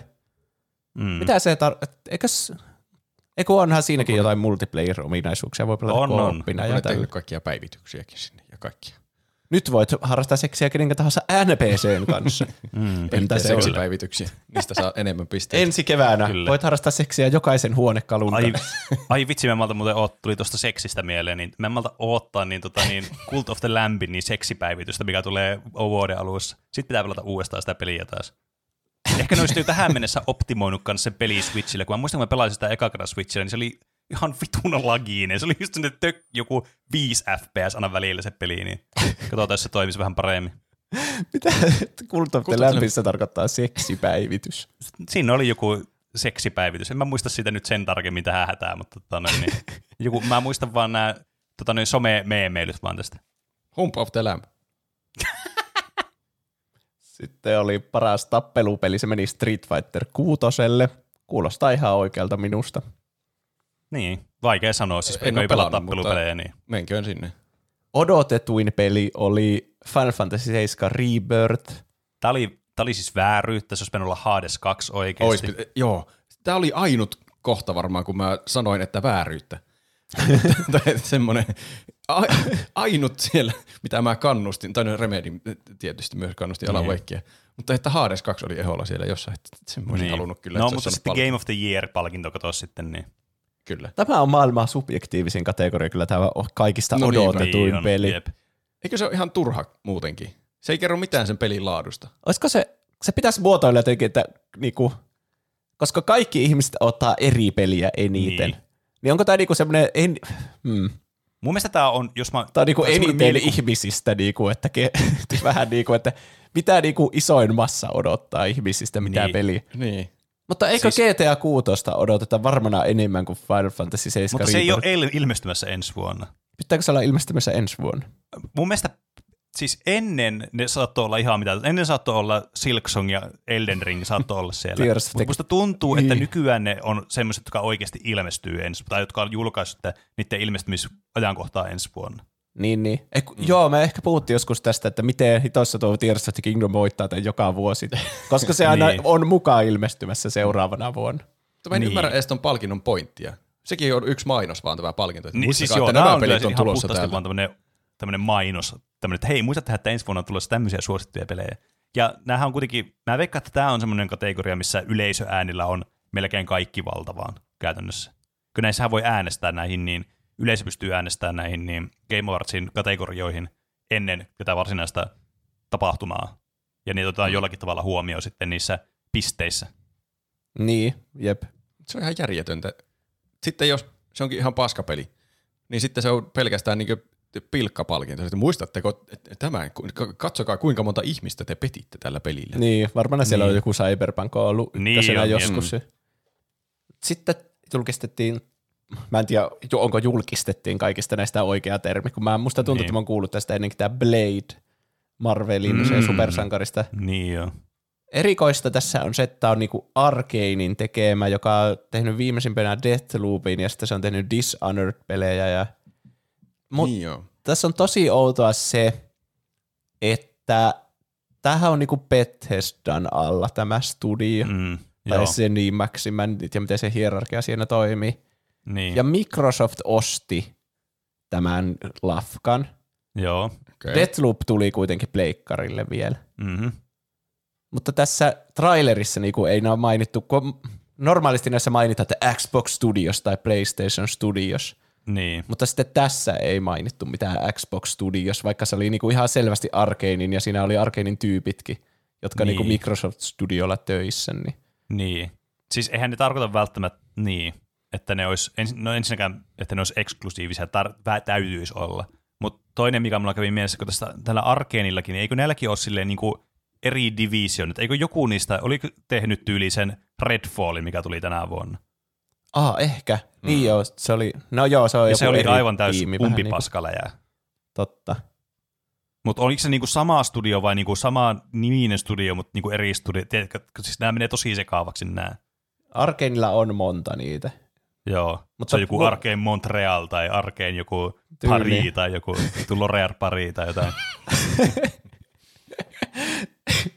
Niin, mutta siis Microsoft omistaa kuitenkin nämä kaikki. Niin, no joo kaikki. Se olisi vähän outo, että niillä on sama nimi, mutta se omistaisi vain osaan niistä. Niin. Jännä oli kanssa, että ne sanoi, että tämä on niinku third person peli, vaikka ne kaikki aikaisemmat Arcane-pelit on mun mielestä first personeita. Joo, totta. Mm. Mutta osaakohan ne tehdä semmoista peliä? Se näyttää jotenkin aivan järjettömältä se hahmo, kun se näkyy kokonaan eikä pelkästään silmistä. Onkohan tämä, mä muuten aloin miettimään, nyt tulee villi game theory tässä. No. Pitääköhän Marvelin pelit olla aina kolmannessa persoonassa? Että sä näet sen supersankarihahmon siinä. Tuossa on ihan, tossa on järkeä, mutta tuleeko mieleen mitään esimerkkejä, mikä kumoaa tän heti? Ei. Ainut mikä mulla tulee mieleen on Iron Man VR, mutta se ei oikein ehkä toimisi kolmannesta persoonasta. Niin, se pointti on, että sä oot niinku Iron Man siinä. Mm. Niin, hyvä pointti. Toi on kyllä siis, nyt tuli semmoiset niinku neuronit napsahti yhteen tuolla aivoissa kyllä siis sellaisella semmoisella velociteetillä, että huhhuh. Jep. Mä en tiedä Bladeista hirveänä mitään, se tappaa vampyyriä, mä en nähnyt niitä leffoja mitään. En mäkään. Siis se tappaa vampyyriä. Mä oon ajatellut, että se on vampyyri. Mun mielestä nämä ei ole toisiaan poissulkevia asioita. Se on molemmat. Okei. Okay. Niin. Se on niinku Edward Cullen. Niin, aivan. Kyllä, ensimmäinen, mikä mullakin tuli mieleen tosiaan. Joo. Sitten lavalle tuli Anthony Mackie, tästä Twisted Metalista tuttu. Sillä oli Marvel-universumista. Outo lavahetki. Sillä oli maailman oudoin lavahetki. Se tuhlasi aikaa ihan helvetisti johonkin turhaan. Kaikki huuteli sille ja sitten se huuteli vaan takaisin niille. Tässä oli selvästi, se yritti olla niinku Keanu Reeves tässä. Joo, siltä se kyllä vaikutti. Niin. Ja se niinku, jotenkin otti yleisöä, se oli silleen niinku, välillä musta tuntuu, että se huusi jollekin, että mäkin sua, vaikka kukaan ei huutanut sille mitään. Niin, siis musta tuntuu, se oli vähän semmoinen sus tässä, että mä aloin miettiä, että huutiko kukaan siellä yleisössä mitään vai huutaako se noita, että tavallaan, onko tää niinku itseään toteuttava tämmönen, mikä on oikea sana, profeesia, että nyt se niinku huutelee tonne ja sitten ne huutaa takaisin, kun se huutelee, niin mitä tässä tapahtuu? Onko tää niinku, what? Ja se osoitteli niin moneen paikkaan siellä yleisössä, että ei voinut olla niin monta ihmistä, jotka osoitteli sitä. Ja siinä jotenkin, tässä kans vissi ero, tietysti myös se, että kumpi tuli ensin, kanaa vai munaa, tai siis tässä tapauksessa Keanu Reeves ja tämä toinen näyttely, jonka nimeä mä en koskaan muista. Kumpi tuli ensin, Keanu Reeves vai Anthony Mackie? niin siinä kun Keanu Reeves oli silloin tässä legendarisessa esiintymisessä just, että missä oli your breathtaking ja tälleen, niin se jotenkin, siinä tiettekö, sen pystyy aistimaan, milloin se on autenttisempaa se niin kuin olemus siellä ja semmoista niin kuin, se heittäytyminen siinä. Ja jotenkin sen Keanu Reevesin tapauksessa, varsinkin, koska se ei ollut liian pitkä, se ei ollut silleen, että uudestaan, your breath, se ei niin kuin toistanut sitä vitsiä 15 kertaa siinä. Niin ja se oli semmoinen spontaani tavallaan hetki. Keanu Reeves itse halusi päästä eteenpäin esittelemään sitä se asiaa, mitä se esitteli, mutta pakkohan niin. Se oli vastata sille yleisön mylvinnälle, kun sieltä huudettiin kaikkea. Mutta tuntuu, että tuo Anthony Mackie itse halusi olla sillä niin kauan kuin mahdollista esittelemättä siis mitään. Jep. Kyllä. No se esitteli sen kategorian sen best ongoing game, eikö ollutkin? Ei, kun eikö ollut best adaptation? Ai niin olikin, miksi mä en kirjoittanut siitä mitään? No se meni Last of Usille, se oli varmaan sen takia. Siis, mutta Wikipediassakin lukee, että se esitteli best ongoing game. No niin. Mitä ihmettä? Kuka sen esitteli sitten sen best adaptationin? Se lukee mulla täällä jossakin myöhemmin. Se on Walton Goggins, Aaron Moulton ja Ella se oli se, kun niitä oli niitä Fallout-tyyppejä siellä lavalla. Ei kun niin olikin, joo. Mutta aivan. Best ongoing game. Tämä oli mun moka. Se meni Cyberpunkille, kun ne on korjannut sitä. Hei, hassua. Tässä muuten tuplahyppyä on nyt kiittäminen. Tässä me muistaakseni jopa koolattiin tämä ennen kuin Cyberpunk tuli ulos. Että se tulee olemaan, silloin kun se tulee ulos, koska ne oli jo semmoista spekulaatiot, että ei vittu toimiiko tämä enää niin kuin vanhalla konsolilla tai muuta. Siinä me spekuloitiin, että tämä tulee olemaan ihan paska releasissä. Sitten pari vuoden päästä, kun on korjannut tätä peliä, niin kaikki tulee sitten hypeä, että tämä on universumin paras peli. Ja mitä kävi? Niin. Juuri niin kuin me koolattiin. Ja nyt sitä taas hehkutetaan, että aivan siis upea peli, semmoinen niin kuin aivan mieletön kokemus ja tälleen. Ja Witcher 3 muistaakseni kävi sama tilanne silloin alun perin, mutta koska tämä hypeä ei ollut samalla tavalla ennen Witcher 3, niin se tavallaan muistetaan vain siitä, että silloin kun se tuli vaan silleen, että se on aina ollut paras peli. Niin. Nyt pitää muistaa vaan, että tuo CD Projekt Redin pelit pitää ostaa muutama vuosi sen jälkeen, kun ne ilmestyy. Niin, kyllä. Mun mielestä niille on annettu vähän liian helposti anteeksi, koska miettikää, miten itsekäs paska niiden pitää olla, että ne julkaisi Pleikkari 4:llä semmoisen, jolla on jo oikeasti joku 5 FPS, ja se ei niinku vaan toimi se peli, se vaan crashaa koko ajan, ja ne julkaisi se silti. Toi on kyllä pahaa, koska siinä tavallaan niin kuin ketä siinä on sitten syyttäminen, koska tässäkin niin kuin tämä kiittäminen on nyt niitä pelin kehittäjiä tässä, kun ne on tehnyt tätä työtä niin kuin 2 vuotta periaatteessa taukoamatta tämä eteen, että ne parantaisi tämän peliin semmoiseksi, kun ne haluaisi. Mutta sitten tavallaan toisaalta mä oon samaa mieltä sun kanssa, että tavallaan me ei voi vaan päästää näitä isoja studioita vaan niinku koiraveräistä joka kerta. Niin. No musta tuntuu, että kaikki on tehnyt samaan. Ja myöhemmin täällä oli se Sean Murray sieltä No Man's Skylta, mutta mennään siinä. Se oli mun hauskaa, kun sitä tuli, ne vitsailikin siitä siinä, kun ne puhuu siinä. Että shit, here we go again. Taas teette tämmöisen peli, todella iso, valtava, massiivinen, moniin peli. Kuulostaa niin tutulta. Kyllä, jep. Tämän Cyberpunk-jutun jälkeen oli 2 pelijulkaisia, jotka oli Last Sentinel ja The First Descendant. Ja mä huvittiin vaan, että toinen oli Last, toinen oli First, ja molemmat oli uusia pelejä. Mä en muista niistä yhtään mitään, että minkälaisia. Nämä oli siis kaikki tämmöisiä, vaikutti tämmöiseltä niin kuin Destiny Warframe-kopioita tavallaan. Niin ne ei oikein jättänyt mitään mielikuvaa tavallaan. Ei siis jäänyt niin kuin mitään konkreettista muistikuvaa näistä. Joo. Oliko toisessa se joku lastenhoitaja, joka oli robotti lopulta?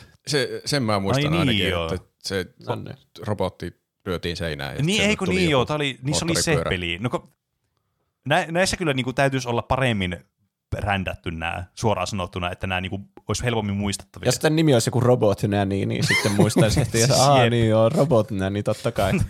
Sitten on joku tommoinen varmaan Bene. Se kuulostaisikaan, niin se olisi oikeasti PR:llisesti varmasti paljon parempi muu. Niin. Eikö se ollut sen äiti? Mun mielestä se puhutteli sitä, oi äiti. Joku äiti voi olla robotti. No mutta siis, ehkä se on se idea siinä pelissä. Se kasvatti äiti. Eihän sen tarvitse niin kuin olla sen biologinen äiti. Jos siellä on kaikki robotteja. Ehkä se lapsikin oli oikeasti robotti. Ehkä. Niin, no joo, sekin tietysti. Miten roboteilla voi olla lapsia? Oletko sä kattonut Robots-elokuvaan? Siinä selitetään. Ai niin, ne tilaa sen netistä ja kokoa. Niin. Sitten oli musiikkiesitys. Tämä oli mun lempimusiikkiesitys koko jutussa. Eli Poets of the Fall. Niin se, joo.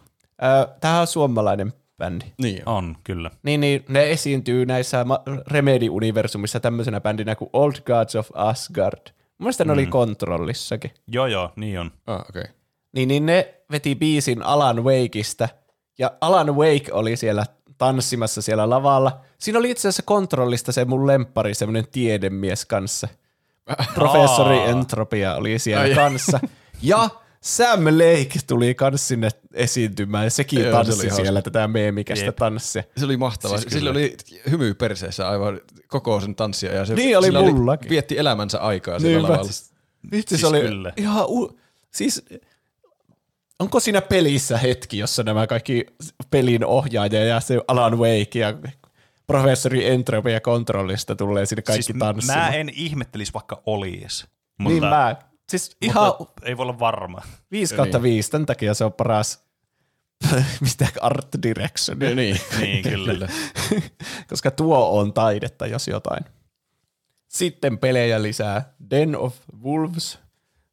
Mä veikkaan, tätä oli taas niitä, että meitä on 4. Meidän on paras tappaa, mikä tahansa kasvoton armeija meitä tulee vastaan. Niin, onko ne tällä kertaa avaruusolioita vai robotteja vai sekä että vai vampyyrejä? Eikö tämä ollut samalta studiolta, onko tehnyt Payday? En muista yhtään. Voi olla. Tämä on niin kuin, me ollaan nyt tehty näitä haistipelejä, niin nyt me haluttiin vähän branch outata. Nyt me tehtiin Skifi-haistipeliä. Den of Wolves is a cooperative heist FPS. Hienoa.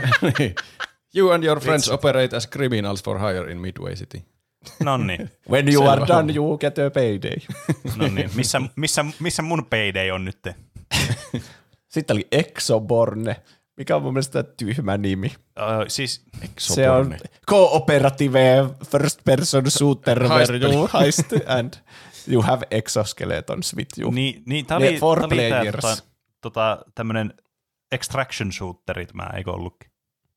Ehkä. Mitä tarkoittaa edes extraction? Siis niin kuin, tiedätkö mikä on toi niin Tarkov, mikähän sen oikea pelin nimi? Escape from Tarkov. Escape from Tarkov. Tämmönen niin kuin, että sä meet jonnekin, keräät siellä luuttia ja sitten poistut sieltä ja toivottavasti et kuole siinä matkan varrella. Ja sit se progressio niin kuin jää sulle, jos sä selviät hengissä, jos et, niin sit sä menetät. Miksi sinne pitää edes mennä? Niin. Tää on tämmönen niin kuin nouseva pelitrendi varmastikin. Koska toi Dark and Darker, onko se Dark and Darker? On se vissiin, semmoinen fantasiatyylinen tämmöinen extraction FPS. Tai ei sitä voi sanoa shooteriksi, kun se on, no kyllä te ymmärrät tämän pointin. niin, että näitä on nyt alkanut tulee. Mä en tiedä, onko tämä sitten seuraava Battle Royale-pelitrendi sitten, että mitä aletaan isot studiot tekemään. Varmaan. Sitten oli traileri Asgard's Wrath 2. Sen mä sain ilmaisella, kun mä ostin MetaQuest 3. Mä en tiedä, ehkä mä pelaan sitä sen jälkeen, kun mä oon saanut Resident Evil 4 pelattua. Okay. Mä pyritin sitä 1, mutta se pitää pyörittää PC:llä ja tää tulee suoraan siihen MetaQuest 3. Okay. Ja mun PC ei pyörittänyt sitä ihan hirveän hyvin. Joo. Fallout TV-sarjasta oli traileri. Se oli aika lyhyt, että mulla ei jäänyt hirveänä käteen. Se oli enemmän niinku semmoinen kuvakollaasi melkein kuin traileri. Niin joo, jep. Mutta mä epäilen, että se on ihan hyvä. Niin. Toivottavasti. Nämä jähtäväksi jää. Mä siis sitten ei. Oi, kiinnostavaa videopeliadaptaatio, että mikäkään tämän voittaa, kun mä en siis muistanut yhtään, että The Last of Us -televisiosarja tuli tänä vuonna. Ja sitten tuli se, että The Last of Us sanoi, että tää on ihan turha kategoria. Se oli ihan no-braineri näistä. Siis, mitä ne muuten hokkas, oli Mario-elokuva oli siinä. Niin. Siis tää musta tuntuu, että tää on aina eniten no-braineri aina, että kuka tämän voittaa. Kun sä näet sen jonkun sellaisen, että ne, ai niin, tietysti tää voittaa. Niin kuin vaikka viime vuonna, eikö Arkeen voittanut yli viime vuonna? Tai se toivottavasti. Mä en edes muista. Niin. Mutta kuitenkin siellä aina yksi nousee niinku aivan merkittävästi ylitse muiden. Koska ne on niin huonoja ne kaikki adaptaatiot, sovitukset, että niin jos yksikin on hyvä, niin se voittaa instan. Mutta Last of Us oli niinku Tosi hyvä. Niin. Ei pelkästään niin tuommoisena adaptaatiostandardilla. Niin. No mutta toisaalta niin oli myös niin Arcane oli kanssa tosi hyvä. Oli kyllä. Adaptaatiostandardilla. Mä tykkäsin myös siitä, että se Neil Druckmann meni hakkeen sen palkinnon, että se on silleen, sehän on tuolta Naughty Dogilta se ohjaaja käsikirjoittaja. Niin just silleen, että minä tulen hakemaan myös nämä muutkin palkinnot täältä kuin vain peleille annettavat palkinnot. Sitten oli se No Man's Sky, Sean Murray tuli sinne, no, siinä oli just tätä 10 vuotta sitten esittelimme täällä No Man's Skyn ja sitten se Sean Murray alkoi siinä, että niin kuin just me puhuttiin ehkä vähän tästä aikaisemminkin, mutta tästä tulee meidän kunnianhimoisin peli ikinä ja tässä on oikea maailma ja sitten sä voit kivetä ja sitten se Jeff Keighley oli vaan siinä Here We Go Again. Niin, kyllä. Se ja sanoi jotakin, että me ollaan nyt 10 vuotta päivitelty tätä No Man's Skyta ja sitten se mun mielestä mainitsi, että 5 vuotta sitten me ruvettiin kehittelemään tämmöistä uutta peliä. Että ne on vähän niin kuin tehnyt sitten rinnakkain noita tuossa samalla molempia. Niin. Se kyllä sanoi, että pieni tiimi, joku 12 tyyppiä on tehnyt sitä. En tiedä. Mun mielestä se, mikä se nyt tiimi? Hello Games. Oliko se Hello Games? Ehkä. Mun mielestä se on tosi pieni tiimi muutenkin. Mutta siinä on kyllä niinku, jos jollakin pelillä on Redemption Arc, niin se on kyllä tuolla No Man's Sky voittaa sen palkinnon kyllä. No joo. Se on kyllä ihan käsittämätön se, että millaisesta tilanteesta se on noussut millaiseen peliin. Niin. Siinä varmaan joku PR-agentti on palkattu silleen, että koska silloin kun se julkaistiin, niin se oli ihan trainwreck ja kaikki niin haukkui sitä Sean Murrayta ja näytti klippejä, että kato, tossa se valehtelee suoraan, mitä siinä pelissä voi tehdä. Niin, ja siis kyllä. Niin, sitten on palkannut joku agentti silleen, että miten tämä pelastetaan, niin sitten se on näyttänyt semmoisen kunnon niin kuin 10-vuotisen suunnitelman, että teidän pitää julkaista ilmasta DLCtä joka 2 kertaa vuodessa ihan massiivisia päivityksiä, ja ensinnäkin tehdä kaikki nämä, mitä sä oot luvannut. Ja niin, sitten on ollut silleen, oh no. Ja sitten lopuksi vielä vitsailla siitä, että sä valehtelit silloin alussa. Niin, ja samaan aikaan kehitätte sitten toisen, vielä mullistavamman pelin. Niin. Siis tää on kyllä siis niinku... Tämä pelikirja on kyllä ollut siis suorastaan niin kuin kultaakin kalliimpi kyllä varmastikin tällä PR-päälliköllä tässä. On. Mutta se vaikutti ihan jännältä se peli kyllä. Jos se nimi on oikeasti semmoinen kokonainen maailma. Sen nimi oli Light No Fire. Tätä niiden No-sarjaa. Kyllä. No, No-tyyppinen peli. Klassinen tämä uusi peligenre, No-peligenre. No-tyypin peli. Siis koska siellä ei aluksi ole sitä peliä ja se tulee paljon myöhemmin. Niin. Kaikki ottaa sitä No-tyypin peli. Ostatko sä tämän julkaisupäivänä? No. Mitä se mainosti, että tämä on semmoinen oikea open world ilman rajoja. Niin. Kai se käytännössä... Mä veikkaan, että se tarkoittaa, että tämä on vaan pallo. Niin, semmoinen niin kuin planeetta. Niin. Ne tekee niin kuin maapallon kokoisen maailmaa siihen. Mikä, se on tavallaan niinku pienempi kuin No Man's Sky, koska mun mielestä se oli joku semmoinen... No, teknisesti ottaen, joo, kyllä. Mutta siisti idea sitten kuitenkin. Mutta en ostaisi tätä julkaisupäivänä. Kyllä, niin 10 vuoden päästä sitten. Niin. Sitten lavalle tuli Simu Liu. Vitsikö mä en osaa lausua näitä nimiä kaikkea. Mutta Simu Liu sen nimi oli. Se on sitä... Toi on paremmin, mä tykkään sitä suomenkielistä versiota. Simu Liu. Siinä näyttelee siitä Marvel-universumista. Se oli niinkö semmoinen... anti Matthew McConaughey. Että se tuntui oikeasti olevan peli-ihminen. Niin.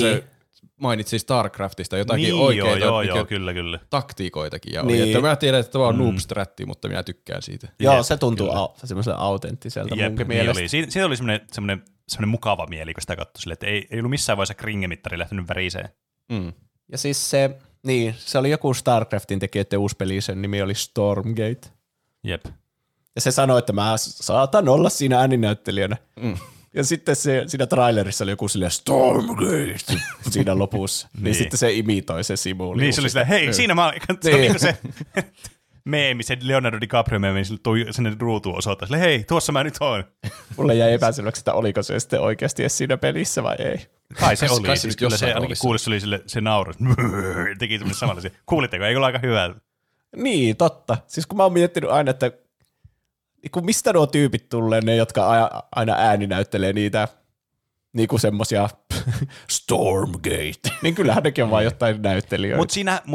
Mutta siinähän oli siis, siinä trailerin lopussa oli joku hahmo tuli siihen ja se sanoi jonkun lainin siinä. Niin se varmaan, se referenssi siihen, että se varmaan näytteli nimenomaan juuri sitä hahmoa, joka siihen tuli. Luultavasti. Jolla oli kyllä todella samanlainen ääni kuin tämä generinen Stormgate, tämmöinen, mitä mekin heitetään joka viikko. Mitä järkeä on ottaa tunnettu näyttelijä, jonka pitää puhua koko pelin ajan silleen, Stormgate, koska sitä ei tunnista siitä. No, mutta toisaalta ei, näyttelijän rooli ei ole olla se näyttelijä itse siinä, vaan se hahmo. Totta, niin. Se vaatii näyttelijän, että osaa olla semmoinen mörjä. Jos siellä olisi joku, teetkö, ei, joku, niinku, miksi mä en saa päähän siis yhtään nimeä? Al Pacino. Siis ei Al Pacino, vaan siis tämä, joka Not Matthew the Beast, mikä sen näyttelijän nimi on? Nicolas Cage. Nicolas Cage, kiitos. Niin jos mietipä, jos Nicolas Cage jossain pelissä, niin sehän veisi immersion täysin pois. Se olisi vaan hirveitä. Tai vaihtoehtoisesti maailman parasta. Niin.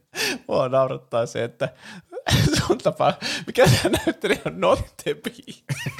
Se on niin kuin Nicolas Cage-referenssi, mikä se ekana tuli mieleen.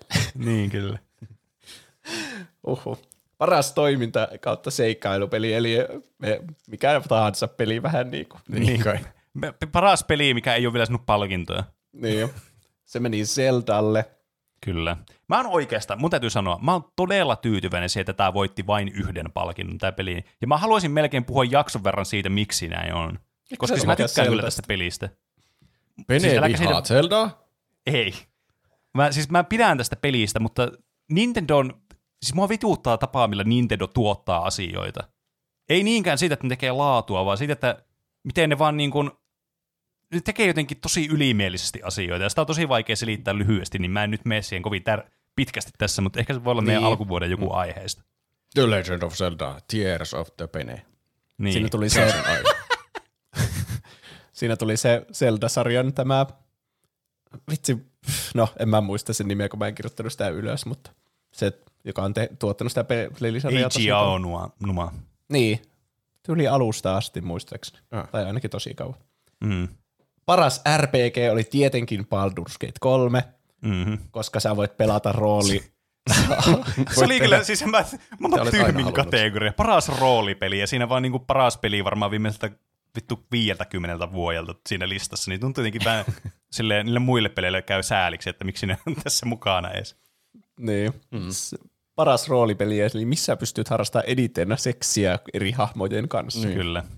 Joka päivityksessä enemmän. Ensi vuonna se on tämmöinen Cult of the Lamb. Niin on. Voit harrastaa jokaisen eri eläimen kanssa. Kyllä. Sitten, eikö sinä pysty, hetkinen, Cult of the Lambissa pysty nimeämään, oliko sinä pysty nimeämään niitä hahmoja, eikö pystynytkin? Joo, pystyy. Niin. Siis se pystyy menemään naimisiin niiden kanssa ja sitten perustaa semmoinen kylä ja semmoinen kultti sinne. Kyllähän kulttiin kuuluu aina seksi kuitenkin, niin se on niinku oleellinen osa tätä pelikokemusta. On se kyllä. On. Kyllähän me kaikki ollaan katsottu Tiger King. Esimerkiksi. Niin. Paras sim-strategiapeli oli Pikmin 4. Se oli mun mielestä yllätys, koska mulla ei tule semmoinen sim-strategiagenrestä mieleen Pikmin, mutta... Mulla on hirveä hämärä kuva edes, mitä Pikminin peleissä tehdään. Mä tiedän, niin, että kans. Niissä menee niitä ihme pieniä vipeltäjiä paljon, mutta että mitä ne oikeasti tekee siellä, ei mitään. Kyllä. Paras urheilu kautta kilpa-ajopeli oli Forza. Missä on Rocket League? Oli hetki, mutta eihän se ole uusi peli. Se ei ole vielä kilpa-ajopeli, ota ensi vuotta. Se olisi pitänyt olla Rocket Racing. Paras ongoing gameissa ja tässä myös. No olisiko kaikissa kategorioissa. Onko Rocket League paras ongoing game? Ehkä huono ajoitus kysyä tämä kysymys, mutta kysytään joskus muutama vuosi takaperin. Kysytään 2 vuotta takaperin. Paras monin peli oli Baldur's Gate 3 ja Player's Voice, joka on täysin pelaajien äänestämä. Mikä oli vuoden suosituin peli? Niin se meni kans Baldur's Gate 3:lle. Olipas yllättävää. Baldur's Gate 3 vaan se viippasi tämän koko. Niin, se vaan niin lakaisi koko studion sieltä. Sitä kaikki suuremmalla syyllä niin nämä Alan Wake 2-palkinnot oli vielä niin kuin isompi juttu. Niin, totta. Sait painittua Baldur's Gateilta tuommoiset jotakin ohjausasiat. Narratiivia niin, ohjauksen vei sen nenää eestä ja Art Directioni. Niin, kyllä. Se on todellinen voittaja. Final Fantasy 16, siitä julkaistiin ne 2 DLCtä. Toinen oli tyyli Out Today ja sitten toinen oli Out Later. Kyllä. Someday. Taisi pitäisi pelata se pääpeli ennen kuin alkaa hypettämään DLCtä. No niin, paras ohjaus. torille. Alan Wake 2 ja sitten Sam Lake meni taas sinne ja se oli yhtä kyllä otettu siitä. Nyt se oli vasta liikuttunut tässä, kun se oli tuossa tuohtaa oli siellä. Se oli kyllä liikuttunut. Tällä kertaa sen mukana tuli toinen tyyppi, jota mä en kyllä tunnistanut itse, että kuka se oli. Mutta se oli varmasti niiden joku työntekijä, mä uskoisin näin. Tulkki. Niin. Varalta tuli tulkki, jos alkaakin puhua suomea vahingossa. Mitä jos suomalaiset alkaisi puhumaan suomea tuolla, ne ottaa sana tulkin mukaan? Tossa olisi muuten uusi tämmönen. Jep. Nee. Tai niin pahaa ralli-englantia, että kukaan ei vaan ymmärrä. Se joo puhuu englantia, mutta sitten on tulkki, joka puhuu vielä uudestaan englantia. Joo, sitten kun mä pääsen niin tuonne Game Awardsiin joskus ja mä otan sen valkinnon vastaan, niin mä lupaan puhua semmoisella ralli-englantilla, että ei ole mitään muuta selvää kuin suomalaista. Tai sitten mä tarvitsen tulkin vaan siihen ralli-englantiin. Joo. Mä kirjoitin tähän, kun Sam Lake oli niinku ihan kyyneleissä, kun se kertoi siitä, että ihan me annettiin meidän sydämemme ja sielumme tähän peliin ja kaikkea. Kyllä. Sitten se toinen tyyppi tuli sen mikrofoni ja oli silleen, hei, nyt se New Game Plussa on muuten ulkona. Ai kannattaa, niin. Kannattaa pelata New Game Plussa. Heippa. Mikä vähän vei matoa alta mun mielestä siltä Sam Lakein hyvältä puheelta, että no se muutettiin tämmöiseksi mainokseksi. Niin. Vesittiin koko puhe. Siis ei se koko puhetta, mutta keräsi Sam Lakein kyyneleet ja niillä vesitti sen puheen. Tears of the Sam Lake. Niin, kyllä. Tears of the Lake. Siis Sam Lakein kyyneleistä. Sen takia sen järven nimi on Sam Lake. Niin. Mä olin vasta nyt just Sam Lake tuonne rimmaa Alan Wakein kanssa. Totta kai se rimma. Niin, siis mä en tiedä miksi tää tuli mulle näin yllätyksenä. Quantum Break. Sekin rimmaa Alan Wakein ja Sam Lakein kanssa. Sä helvettiä. Ja Max Payne. Vähän silleen, jos sitä yrittää vääntää, niin ehkä sekin rimmaa. Jos se lausuu suomalaista Max Payne, niin se on niinku Alan Lake.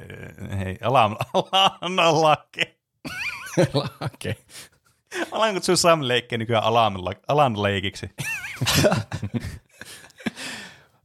Sitten Finalsista alkaa joku ensimmäinen kausi. The Finals. Mä en tiedä mikä se on. Mun mielestä se näyttää hyvää jotenkin.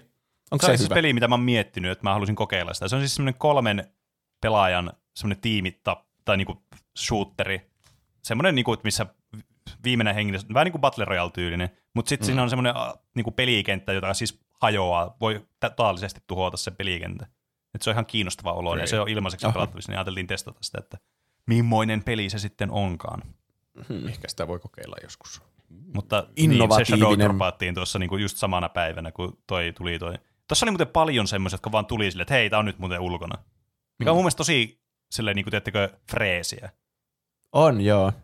Yksi semmoinen, mikä kyllä no itse asiassa en mä vie mieltä siihen, mutta siis kuitenkin toi on niinku kiva, että tulee silleen välillä, että no niin, nyt te voitte muuten pelata tää. Tai tää tulee yli huomenna. Niin. Siis Kingdom Heartsit julkaistaan aina sille now in development, ja sitten on sille, voi saatana, miksi sä kerroit, koska mä tiedän, että pelejä tehdään aina 8 vuotta. Sitten on niitä GTA 5, jotka on sille tulossa 2 vuoden päästä, tai mun teorian mukaan vähän reilun vuoden päästä. Niin. Nytkin oli joku tosi hypätetty peli, joka oli sille, että tulossa 5 päivän päästä, tai joku tämmönen.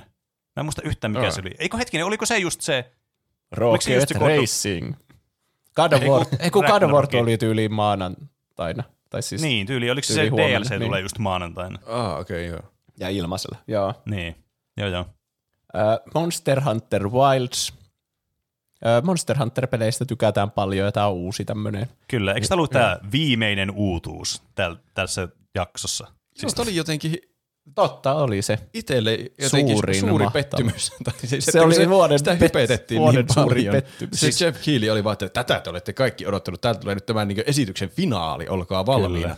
Siis se rupesi pyörimään ja mä olin sillä, että mikä tämä on. Niin. Siis se tuli koupiumin määrä taas niinku Elden Ring-faneille, kun ei tullut sitä DLC-riviiliä.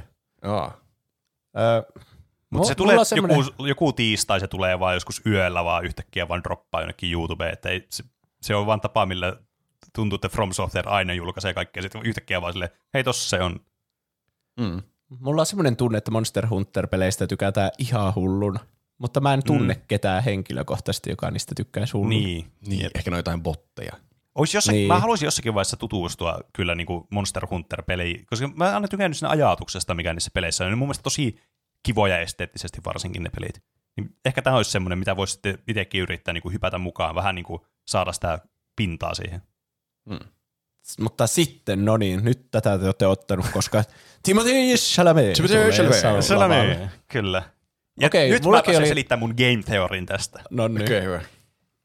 Muistatte varmasti viime vuoden tämän tapauksen, missä kun julkaistiin voittaja, ja siellä oli sitten tämä Elden Ring luonnollisesti voitti, ja sitten sinne tuli tämä Shadow droppasi sitten itsensä se joku tyyppi sinne sille, että hei, se, että halusin kiittää, niin Bill Clinton rabbi juttua. Ja se näyttää täsmälleen Timothée Chalametilta. Mä mietin sitä, että onko tämä nyt se näyttelijä vai ei, mutta siis Wikipedia, mä aluksi mietin, että onko tämä vitsi, että tavallaan sun tulossa tähän. Ja sitten kun se sanoo, että tämä on nyt se jollakin gamer tai joku YouTubettaja tulee tänne, niin sitten mä aloin miettiä, että okei, onkohan tämä nyt oikeasti se tyyppi siltä viime vuodelta. Mutta kun mä katson Wikipediaa, niin se oli oikeasti siellä se Timothée Chalamet. Kyllä se näytti ihan siltä oikealta Timothée Chalametilta. Munkin mielestä ne näyttää aika samalta. Mutta itse asiassa mä ootin, että siitä heitettäisiin joku vitsi, että kyllä minä se olen Timothée Chalamet, enkä ole se ihme rappityyppi. Mutta niin, mä veikkaan, että ne ei halunnut millään tavalla mainita sitä koko asiaa ja antaa lisää huomiota. Toi on kyllä totta, koska siis sittenhän se kannustaisi tommoseen käytökseen. Niin. Mm. Että ehkä tämä oli semmoinen paras kompromissi tässä, että tavallaan tässä jos niin kuin tietää, niin tietää. Sen takia on palkattu tuonne maailman kallein näyttelijä tällä hetkellä tuonne. Tässä on, niin kuin, tää on semmoinen kunnon isoin foliohattu-teoria ikinä, että Timothée Chalamet oli sen takia, kun se näyttää vähän siltä.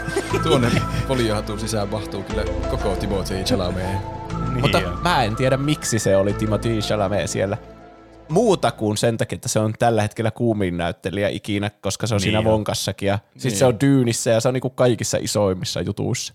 Kyllä, se on joku Chanelin joku kasvot tai jotain. Mä veitin toi ihan perseestä, mä en tiedä, onko pitääkö Mutta ei se sanonut sanaa vonka kertaakaan siellä. Ei tainnut sanoa. Se aika sillain ytimekkäästi esitteli. Se oli ehkä jopa liian ytimekäs verrattuna, kun siellä aikaisemmin oli niitä kaikkia huuleenheittäjiä, Anthony Mackie, ja sitten se oli aika semmoinen vakava. Ehkä se oli, sitä pelotti, että siitä tulee semmoinen Anthony Mackie, jos se alkaa siellä sooloilemaan liikaa, niin se veti sitten toiseen ääripäähän. Mikä on tietenkin turvallisempi. Se on, mutta No ehkä se on kuitenkin parempi silleen, että jos et sä tiedä, jos ei sulla ole semmoista kosketuspintaa, tai en mä tiedä onko sillä, voihan sillä olla, mutta se ei vaan uskaltanut sanoa mitään. Mistä me tiedetään, jos on kunnon semmoinen introvertti, niin kuin me ollaan, ja sitten se ei vaan uskalla oikeasti sanoa sille mitään, mutta se on tuommoisessa näyttelytilanteessa sitten eri asia. Ehkä se on oikeasti joku uskomaton turbogamer, ja se on vaatinut päästä mukaan tuonne. Niin. Ja sitten se oli silleen, hei, that's me, kun se katsoi viime vuonna tätä silloin, että hei, tuolla se nyt, tuolla näyttää ihan multa. Ja sitten se on laittanut Jeff Keighley viesti, hei, voinko mä larpata tuota tyyppiä tällä ensi vuonna? Tästä sain inspiraation. Ehkä minäkin voin päästä tuonne joskus. Mulla tulee mieleen siitä meidän liveen jaksosta, kun joku soitti sinne ja sitten oli eka soitti niin kuin meille liveen ja sitten oli silleen, että oi, en mä tiedä, että oikeasti te vastaatte ja alkoi jännittää. Niin mitä jos sille kävi samalla lailla? Niin. Sitä vaan jännitti. Se on mahdollista. Onhan se mahdollista. Se oli semmoinen turbogamer ja sen esitelti jokin Me aina vaan jotenkin pidetään sitä itsestäänselvyyden, että tuommoiset Hollywood-superstarat tai tuommoiset näyttelijäsuperstarat on jotenkin semmoisia uskomattoman, niinku, semmoisia ne on aina semmoisessa roolissa tyyliin joka tilanteessa. Mutta mistä helvetistä me tiedetään? Mutta joo, sitten tuli se orkesteri, joka soitti, mä aina tykkään tästä osiosta paljon, missä ne soittaa semmoisen medleyn vähän niinku niistä pop-turin näistä kaikista Game of the Year-ehdokkaista. Siellä oli Alan Wake mukana myös. Kyllä. Mutta en hetkeäkään ajatellut, että se voittaisi sen, vaikka... Onko se Game Awardsissa vai Oscareissa, että paras ohjaus ja paras koko vuoden paras on niinku lähes aina samat? No ei olekaan nyt ollut samat. Ei ollut nyt samat, koska... Mutta toi saattaa itse asiassa olla, nyt kun mä olen miettimään, josko ollaan aikaisemmin vuosina, että tosi monesti ne on samat. Voi niin, hyvin olla. Ohjaus on niin tärkeä osa koko produktiota. Niin. Hyvällä ohjauksella tulee aika hyvä elokuva luultavasti, tai peli. Niin. Jep. Mutta voittaja oli siis Baldur's Gate 3. Ja sitten sinne tuli se tyyppi siinä ritaariharniskassa sinne. Joo. Kyllä. Mulla tuli semmoinen olo, että onko sillä ritaariharniskassa, että sitä pelottaa, että taas tulee joku sellainen trolli sinne, ja se voi puukottaa sen minä hetkenä hyvänsä. Itse toi vasta onkin hyvä game theory toi, että se oli oikeasti vaan sen takia. Niin. Tämä oli muuten hauska, mä luin jostain niin... Mä luin netistä, että tämä Sven Vinke, onko se nimi? Se, joka on se niiden ohjaaja. se lead designeri. Niin joo. Sen oli tarkoitus sanoa, että hei, muuten tämä Xbox-versio tästä pelistä tulee ulos tänään sitten, mutta se oli vaan täysin, se unohti sanoa se siinä lavalla. Sitten se vaan droppasi, että no niin, Xboxille tuli tämä peli tänään vaan yhtäkkiä. Ja kukaan ei oikeastaan tiennyt sitä, ennen kuin vaan näki, että hetkinen, tämä voi pelata nyt täällä. Sen... Niin. Olisiko se missäkin puheessa pitänyt yli sanoa? Niin se ilmeisesti sanoi jossain Twitterissä tai jossain, että se piti sanoa siinä puheen aikana, että se tulee tänään, mutta se unohti sanoa, kun se oli niin otettu, että ne voitti sen. Joskin se ei ollut kenellekään yllätys, että tämä tulee voittaa, mutta kuitenkin tuommoisessa tilanteessa varmasti se kuitenkin on jotenkin yllätys. Sillä tiedätkö, että epäilee kuitenkin, no entäs se ei kuitenkaan olla me. Mitä jos tässä kävikin nyt niin, että ei ollakaan me? Mitä? Niin. Tässä oli nyt kaikki. Voi olla mitään sellaista jälkipuintia tässä niin, nyt kokonaisuutena. Mulla tuli tuosta mieleen, että mitä mieltä te olette siitä, että joku on kirjoittanut valmiiksi voittopuheen? Koska se on just semmoinen, että minä odotin voittavani. Mutta sitten, jos oikeasti voittaa, niin aika tyytyväinen on, että on kirjoittanut valmiiksi, että mitä niin, aikoo sanoa. Kyllähän se kannattaa varalta varmaan kirjoittaa. Mä veikkaan, että kaikki noin, kyllähän niille ilmoitetaan, että ne on niinku nominees tähän top 5. Kyllähän tietää sen, että ne on. Varsinkin, koska nämä äänestyksetkin on etukäteen, niin mekin tiedettiin, että se on tuossa nominee tuohon juttuun. Ja ne kutsutaan tuolle tilaisuuteen. Niin, että kyllä siinä tilanteessa se on varmaan niin kuin melkein pakko kirjoittaa joka tapauksessa tavallaan se puhe, että tiesit sä, että sä voitat tai et. Et niin, on varmaan tyhmää olla kirjoittamatta sitä. Niin kuin ihan senkin kohdalla, että sitten jos sä voitat, niin sitten sulla ei olekaan sitä puhetta. Vaikka se ei olisi todennäköisesti. Freestylaamaan jotakin sinne lavalle. Niin. Tulee semmoista Anthony Mackie puhetta, että I love you! Oli, siinä oli hassu hetki, kun olikohan se just joku japanilainen, joka voitti. Vitsi, kun mä en muista, kuka se oli nyt sitten. Mm. Mutta se meni sinne lavalle ja sitten piti oman puheensa ulkomuistista. Vai oliko se? No ihan sama, se ei puhunut englantia. Joku se oli. Niin. Ja se puhui oman puheensa omalla äidinkielellänsä ulkomuistista. Ja sen tulkki sitten kaivoi lapuun ja luki sen sieltä. Niin. Niin sehän, sehän tarkoittaa, että se on harjoittellut sen puheen etukäteen, mutta se tulkki ei ole vaan harjoitellut sitä. Mm. Ja se ei myöskään se tulkki luottanut siihen, että se muistaisi siinä hetkessä niin kuin kaiken, mitä se sanoo. Se vie kaiken pohjan siltä toisen ulkoa opettelulta, kun se itse lukee sen paperista. Niin. Mm. Ja aika paljon tässä oli mainoksia, semmoisia niin kuin mainosmainoksia. Että, ja tämä oli hullun pitkä. Että siis, tämä oli pitempi kuin meidän live-lähetys perjantaina, jos laskee sen pre-shown mukaan. Se on kyllä ärsyttävää, että siinä ei voi missään vaiheessa oikein sillä skipata, että tää oli mainos, että skippaanpa seuraavaan oikeaan asiaan. Niin. Koska se voi missään vaiheessa, mikä mainos tahansa tuntuu, että voikin olla joku semmoinen iso announcement, että sieltä onkin joku peli julkistus. Ja siinäkin niin kuin ironiahan on siinä, että ne announcementitkin on mainoksia, mutta ne kiinnostaa ihan eri tavalla kuin se mainos vaan, josta ei ole olemassa. Siinä oli muun muassa joku vitun nikotiinimainos oli, että nikotiini voi olla haitallista sinulle. Joo, niitä oli useampia kanssa siellä. Mitä vittu tässä tapahtui yhtäkkiä? Tuntuu, että niinku, teko Matrix hajosi hetkeksi, että tämä on niinku joku vuosi, joku BBC yhtäkkiä tähän tai jotain. En mä tiedä, se oli eka, mikä tuli mieleen. Joo, sitten aina kun on joku vitsin mobiilipelijuttu semmoinen, että nyt seuraavana nähdään Samsungin ja Googlen näitä mobiilipelijuttuja, niin aina siinä, nyt voi käydä vessassa. Jep, ja sitten se oli Clash of Clans oli siellä ja oli vaan silleen, nonni. Mä en tiedä miksi. Ehkä se, jotenkin se mobiilipelien niin kuin maine on vaan niin tahrautunut siihen mikromaksuhelvettiin. Että jos on mobiilipeli, niin se automaattisesti vähän niin kuin, teetkö, ajattelee silleen negatiivisesti sen vaan. Niin, tuntuu, että on ihan turha tehdä edes mitään hyvää mobiilipeliä. Koska vaikka sä et laittaisi sinne mitään kamalaa Predatorista mikromaksuhelvettiä, niin kaikki ajattelee, että siellä on semmoinen, koska se on mobiilipeli. Niin. Samaa sitten vetää sillä julkisuudella ne rahat taskuun, kun se huono julkisuus tulee joka tapauksessa. Niin, jep. Ainut poikkeus tietenkin, jotka on portattu vaan suoraan siis peliin vaan niin puhelimelle tai tabletille, mutta ne, siis niitä ei lasketa mun mielestä, kun ne on ihan selvästi, ne on vaan niinku, ne ei ole niinku mobiilipelejä ensisijaisesti. Mm. Mun mielestä tää oli hyvä ja katsomisen arvoinen. Mä toivoisin, siis että palkinnoille annettaisiin enemmän aikaa. Mm. Joo. Samaa vaikka mieltä. Puolet ajasta. Ja sitten, että toinen puoli olisi niitä, jotka on oikeasti niitä kattomisen arvoisia trailereita. Mutta niin. Mä veikata sitten, että ei olisi niinku rahallisesti kannattavaa tehdä, että tämmöistä näin iso tapahtuma. Niin. Jep. Että ja mä tykkään tavallaan... siitä, että tämä on kuitenkin tämmöinen tapahtuma. Se jotenkin, se luo mun mielestä semmoista typerästi sanottua vaan semmoista uskottavuutta, vaikka se niinku, teknisesti ottaen se vähentää sen uskottavuutta, jos ollaan oikein niinku rehellisiä itsellemme. Mutta jotenkin sitä tulee enemmän semmoinen, että tämä on, niinku, on validi, koska tämä on tämmöinen iso tapahtuma, tietysti. Mm. Niin. Että jos olisi jossakin semmoisessa convention hallissa vaan semmoinen, mihin mahtuu joku 50 ihmistä, sillä sanottaisiin nämä palkinnot, se on kuvattu jollain taskupuhelimella. Taskupuhelimella. Musta tuli instana joku tämmönen vitun megaboomer. Joku on niinku kamera kännykällä kuvannut tämän.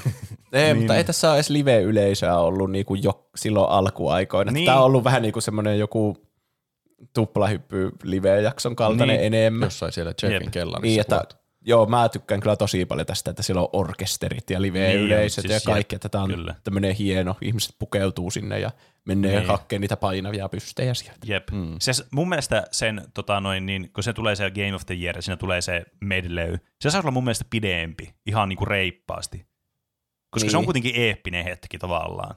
Että sitä saisi mun mielestä pidentää silleen, että se saisi olla semmoinen vielä niinku silleen, niinku mehuustetaan sille. Niinku tuossakin niin. Vaikka nyt oli, toki noista niin kuin, mitä siinä oli ehdolla noiksi voitteiksi, niin no mä en ollut siis pelannut Zeldaa ja Baldur's Gate 3.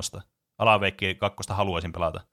Mutta ne musiikit jotenkin tuntuu, että niistä ei niin kuin ehtinyt päästä siihen itse peliin. Että mä niin kuin nipin napin sain sen Baldur's Gate 3 tunnarin sain sieltä ulos. Mutta esimerkiksi kun tuli se Zelda-kohta siinä biisissä, tai Super Mario-biisi tai niin kuin kohta, niin jos mä en olisi katsonut näyttöä, mä en olisi tiennyt, mikä peli siellä on. Niinpä, jep.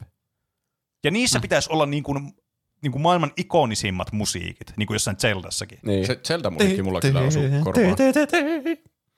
Niin sen takia se saisi olla mun mielestä niinku pidempi ja semmoinen, että siinä niinku oikein mehustellaan enemmän, että se ei niinku jää mitenkään epäselväksi. Mm. Pitäisi mehustella enemmän niitä palkintoja. Niitäkin niin. Palkintoja, mitä se... Jeff Keighley speedrunnaa siellä lavan sivussa. Niin. Nekin voisi olla ihan oikeita palkintoja, että joku menee hakemaan sen palkintoja. Ja jos niitä kaikkia ei kerkeä, niin ehkä se ei ollut tärkeä se palkinto alun perin. Tarviiko olla kategoria paras e-sports, joku valmentaja esimerkiksi? Tai odotetuin peli. Niin, jep. Koska siis ne tuntuu semmoiset, niin kuin joku noin e-sports-jutut, niin vaikka mä en tykkää semmoista gatekeeppaamisesta, että erotellaan, että no ette kuulu tämmöiseen, se on mun mielestä ihan tyhmää. Mutta silleen, jos miettii tämmöistä niinku tapahtumaa, niin e-sports on kuitenkin sen verran iso juttu, että niinku voisi kuvitella, että niillä on semmoinen omaa vielä erikoistapahtumaa tavallaan, missä voisi niinku antaa enemmän semmoista aikaa ja näkyvyyttä näille. Mutta mä toki ymmärrän, että sitten normaali pelaajille, normaali tämmöisille tallaajille, se jäisi varmaan katsomatta. Niin siinä mielessä on hyvä, että ne tulee ne mainintat myös tässä. Tai sitten paras e-sports-tapahtuma. Niin. Eihän Oscareissakaan anneta joku paras elokuvafestivaali. Niin. Se on Sodankylän elokuvafestivaali niin. Tietenkin, koska se ei liity suoraan siihen. Paras ensi-ilta. niin. No, mutta se oli silti hyvä mun mielestä. Vähän parannettavaa varaa siinä on. Kyllä, aina on parannettavaa varaa. On mutta kyllä. Hyvä, tuo on aina tosi mukava, että mä aina tykkään tuosta. Tuo on tuommoinen loppuvuoden yksi niistä kohokohdista aina pitää seurata. Mä aina odotan Game Awardsia kyllä. No niinpä. Mutta mitäpä muuta te olette tehneet tässä viikon aikana? Roope voi vaikka aloittaa. Mä oon pakannut muuttoa varten paljon ja sitten kaiken ajan, mitä mä en oo pakannut, niin mä oon käynyt elokuvissa tuhoamassa kauan sitten ostettuja sarjalippuja, jotka on menossa vanhaksi, niin nyt pitää käydä hirveänä elokuvissa. Ja mä oon nähnyt monta elokuvaa. Mä kävin katsomassa Blackberryn ja... No ehkä mä selitän nämä tällainen hitaammin. Blackberry siinä oli siis sen takia kävin katsomassa, koska siinä oli Glenn Howerton, joka on siis It's Always Sunny in Philadelphiassa, Dennis. Ja se oli hyvin Dennismäinen kyllä tuossakin. Se oli vihainen ja huusi. Mutta se oli ihan hauska elokuva. Näki Blackberryn nousua ja tuhoa sillain elokuvan muodossa. Että sen puhelimen? Joo, se puhelin, mikä oli silloin joskus. Kuinka niin ihan oikeasti oli se puhelin. Joo. Kuinka ne sen sai keksittyä ja sai kaupattua ja oli edelläkävijöitä, mutta sitten jäi yhtäkkiä jossain vaiheessa vaan kelkasta ja miten se sitten tuhoutui koko lafka. Jep. Sitten kävin katsomassa myös Poika ja haikara. Oi vitsi. Studio. Se uusi Ghibli-elokuva. Niin joo. Ui jumpe. Sitäkin mä kyllä tykkäsin. Vähän haittasi katselukokemusta, että mun piti juosta kuseille yhdessä vaiheessa sitä elokuvaa, ja mä katselin niin ensimmäisen se puoliskon hirveässä hädässä, ja sitten päätin, että pakko mun on käydä siellä. Ja sitten loppuelokuva oli taas parempi. Mutta se oli kyllä, se oli semmoista taattua Ghibli-laatua. Siinä oli kaikki semmoinen niin greatest hits of Studio Ghibli, niin. Että semmoisia pelottavia outoja olentoja, ja totta kai pitää muuttaa johonkin uuteen paikkaan, ja siellä on kaikki omituista, ja siellä löytyy salaperäisiä paikkoja. Ja... Sä yhtäkkiä joudut töihin jonnekin, mistä sä et ole ikinä kuullutkaan. Niin, kyllä. Mm. Se oli kans hyvä. Joo, mutta toi on kyllä ehdottomasti, mikä pitäisi nähdä. Mutta ehkä yllättävää, että jostain syystä jäi niinku paras maku suuhun semmoisesta elokuvasta kuin Vonkka, mikä on tosi outoa. Timothée Chalamet. Se on hyvä aasinsilta. Se hyppäsi suoraan sieltä se Game Awardsin lavalta vonkkailemaan. Oikeastaan toisinpäin mä katsoin ne siinä järjestyksessä. Mutta se ei liity tähän. Mua ei oikeastaan edes kiinnostanut se elokuva. Meidän pre-showssakin puhuttiin jo Jali- ja suklaatehtaasta. Mutta mä oon katsonut sitä pienenä, mutta se on aina ollut jotenkin vähän omituinen. Ehkä Tim Burtonin takia. Niin. Että siinä on joku semmoinen kummallinen sivumaku, jota mä en tunnista ja se häiritsee mua. Mutta tämä Vonkka se oli jotenkin hirveän, siitä tuli semmoinen hyvää mieli koko ajan. Ja siinä se oli semmoinen hauska, semmoinen kauhean wholesome jostain syystä. Se en osaa kuvailla sitä. Se on Paddington-elokuvien ohjaajalta. Ja niin. Nehän on just semmoisia niinku, ihan tosi hyvin arvosteltuja ja just semmoisia wholesome, hyvän mielen elokuvia. Niin kyllä. Pitäis katsoa ne Paddingtonit. Ne on kyllä vissiin hyviä. Niin. Jos ne on samanlaisia kuin tuo, ehkä vielä parempia. Se Paddington 2 on kuulemma vielä parempi. Uskomatonta. Mutta se oli kyllä siis positiivinen yllätys. Ehkä siitä jäi paras maku sen takia, koska mulla ei ollut minkäänlaisia odotuksia oikein siihen. Mä menin enemmänkin puoliso oli siitä kiinnostunut, että mennään katsomaan. Niin. Joo. Niin sitten menin mukana ja yllättävän hyvä elokuva oli. Positiivinen yllätys on aina parempi kuin... negatiivinen yllätys. Kyllä aivan tyhmä kommentti, mutta se on mukava kuulla. Musta on hauska yllättyä positiivisesti. Se oli se mun pointti. Joo. Mistä sä oot yllättynyt positiivisesti tällä viikolla? Mä oon pelannut pelejä, muutamia kappaleita. En ihan hirveästi ole ehtinyt pelata, mulla on ollut kiireinen viikko, mutta siis jotain semmoisia, mitä ei ole tullut sanottua vielä niin tässä niin kuin podcastissa. Mä aloitin pelaamaan uudestaan Haadesta, johtuen siitä, että mä kuuntelin Haadeksen soundtrackia, mä olin silleen, ei vittu, tää bängää kyllä. Ja sitten mä olin silleen, no mun on pakko pelata uudestaan tää peliä. Ja mä halusin pelata tietokoneella tää peliä, koska siis meillä on tämä tietokoneellekin. Tuo Switch oli reissussa, niin mä en voinut sillä pelata sitä. Ja mä olin että no mä aloitan uuden runin uudestaan pelaamaan niin kuin ihan alusta Aadesta sitten tietokoneella. Ja mä aloitin se suoraan Hell-modilla, että se niin kuin, kun tää on kuitenkin roguelike-peli, niin se alkaa sitten suoraan semmoista niin kuin, 5. hiitistä sitten se peli, että se on niin kuin heti vaikeampi se peli, kun niin aloittaisi uudestaan. Ja vitsittä se kyllä kläppää se peli. Se on aivan niinku siis huhhuh. Se on aivan törkeen hyvä peli ja törkeen upean näköinen ja kuulonen peli kanssa.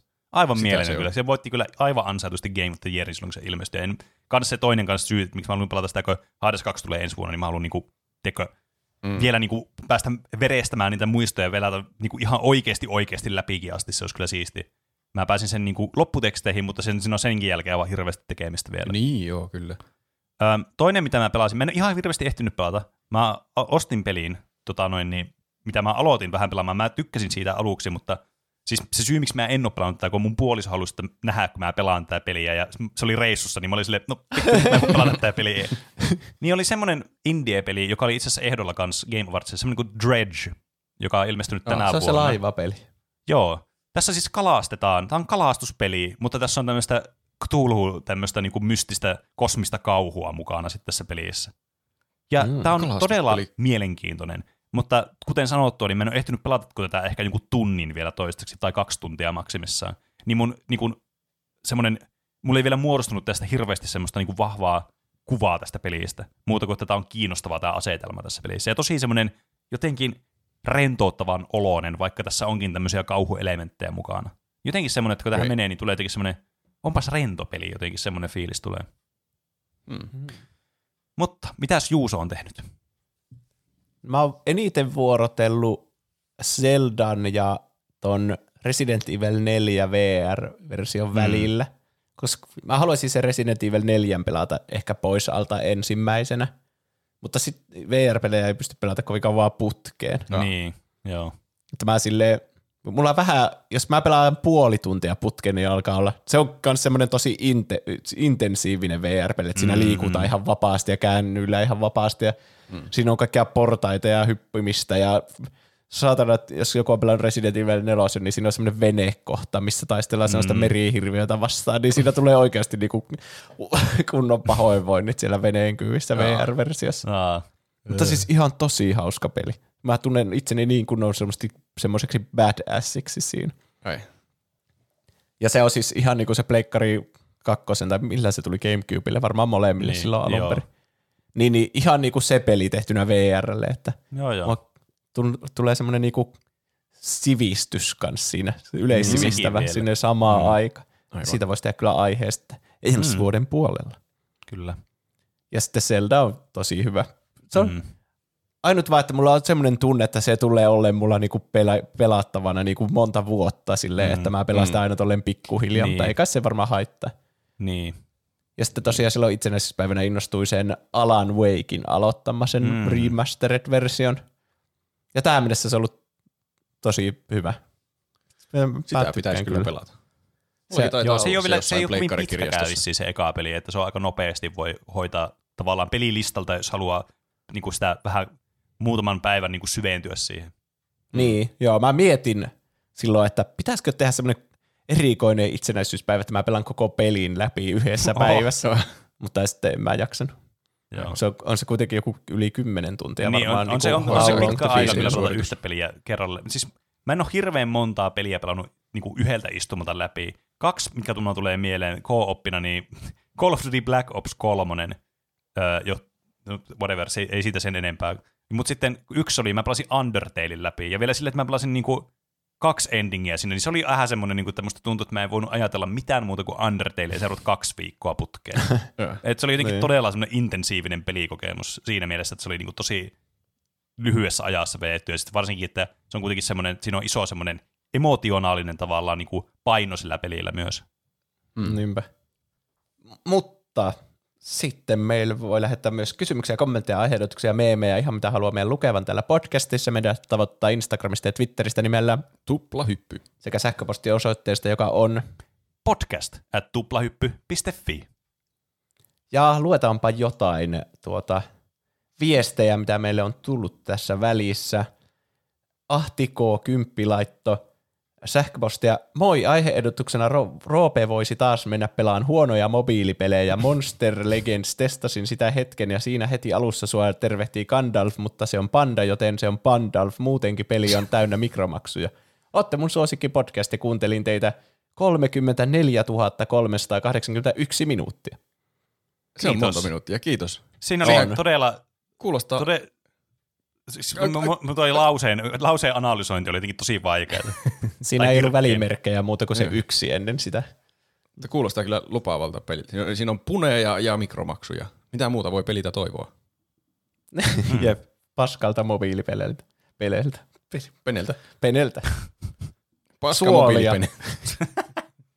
No on ollut tosi siistinähän noita eri minuuttimääriä, mitä ihmiset on kuunnellut tuplahyppyä. Joo, siellä oli aivan järkyttäviä numeroita joillakin. Siis mun yksi suosikkipodcasteista, niin Weekly Planet, josta mä oon puhunut joskus aikaisemminkin, niin ne kertoi, että isoin luku, mitä ne oli nähnyt niiden podcastia kuunneltava vuoden aikana, oli joku 45 000 tuntia, ja sitten ne oli silleen, että ei tuntia kuin minuuttia.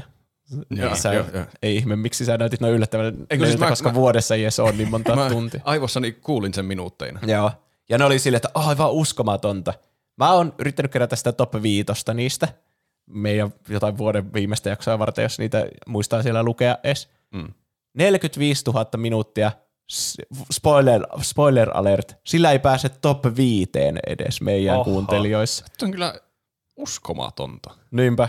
Vaikuttaako meidän jakson pituus siihen suoraan? Kun mä en muista yhtään, miten pitkiä jaksoja Weekly Planetilla on. Okei, ne on alle 2 tuntia yleensä. Että kyllä se vaikuttaa. Peonit. Sitten tuli sähköpostia kanssa Thomas Desroches. En tiedä, miten tuo kuuluu lausua. Desroches. Tuolla menoilla lausua. Desroches. Nyt kyllä se vähän pääsi raksahtamaan päässä, mikä olisi täydellinen elokuva, mistä Bene voisi vetää vuosisadan rant-session samalla kun Juuso repeää huolella taustalla. Elokuvan nimi on The Utah Cabin Murders vuodelta 2019, mistä elokuva sai huimat 2,6 tähteä IMDB:ltä. Elokuvan myötä ollaan keksitty hyvin tehokas juomapeli, missä aina piti ottaa huikka, jos roolihahmo tekee jotakin, mikä saa katsojan ripimään hiukset päästään tai nauramaan roolihahmon päätöksille. Täytyy vielä myöntää, että juomapeli on aiheuttanut valitettavasti hyvin monta vuosisadan krapulaa. Toi myyntipuhe oli kyllä oikein oiva. Joo, mä tykkään kyllä juomapelistä ja paskasta elokuvasta, niin kuin me ollaan joskus pelattu The Room-juomapeli. Kuulostaa kyllä hyvältä.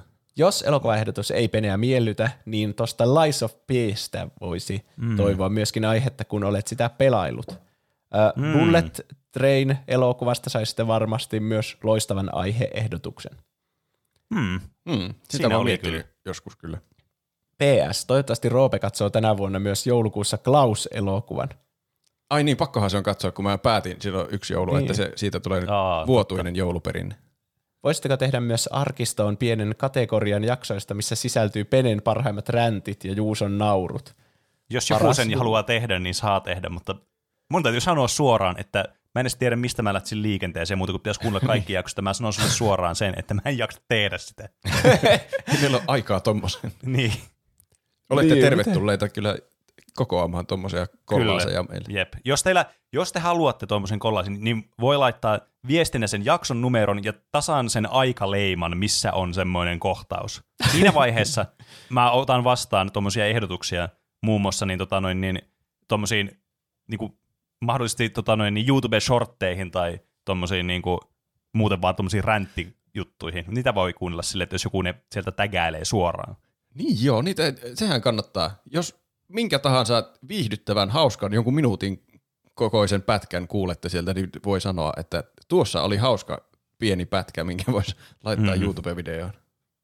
Mä voin sanoa, että yksi mun isoimmista nauruista oli meidän live-lähetyksessä. Kiitos kaikille, jotka katsoi sen silloin liveenä tai on jälkikäteen etsinyt sen Twitchistä tai jostakin YouTubesta, missä se nyt ikinä tällä hetkellä onkaan.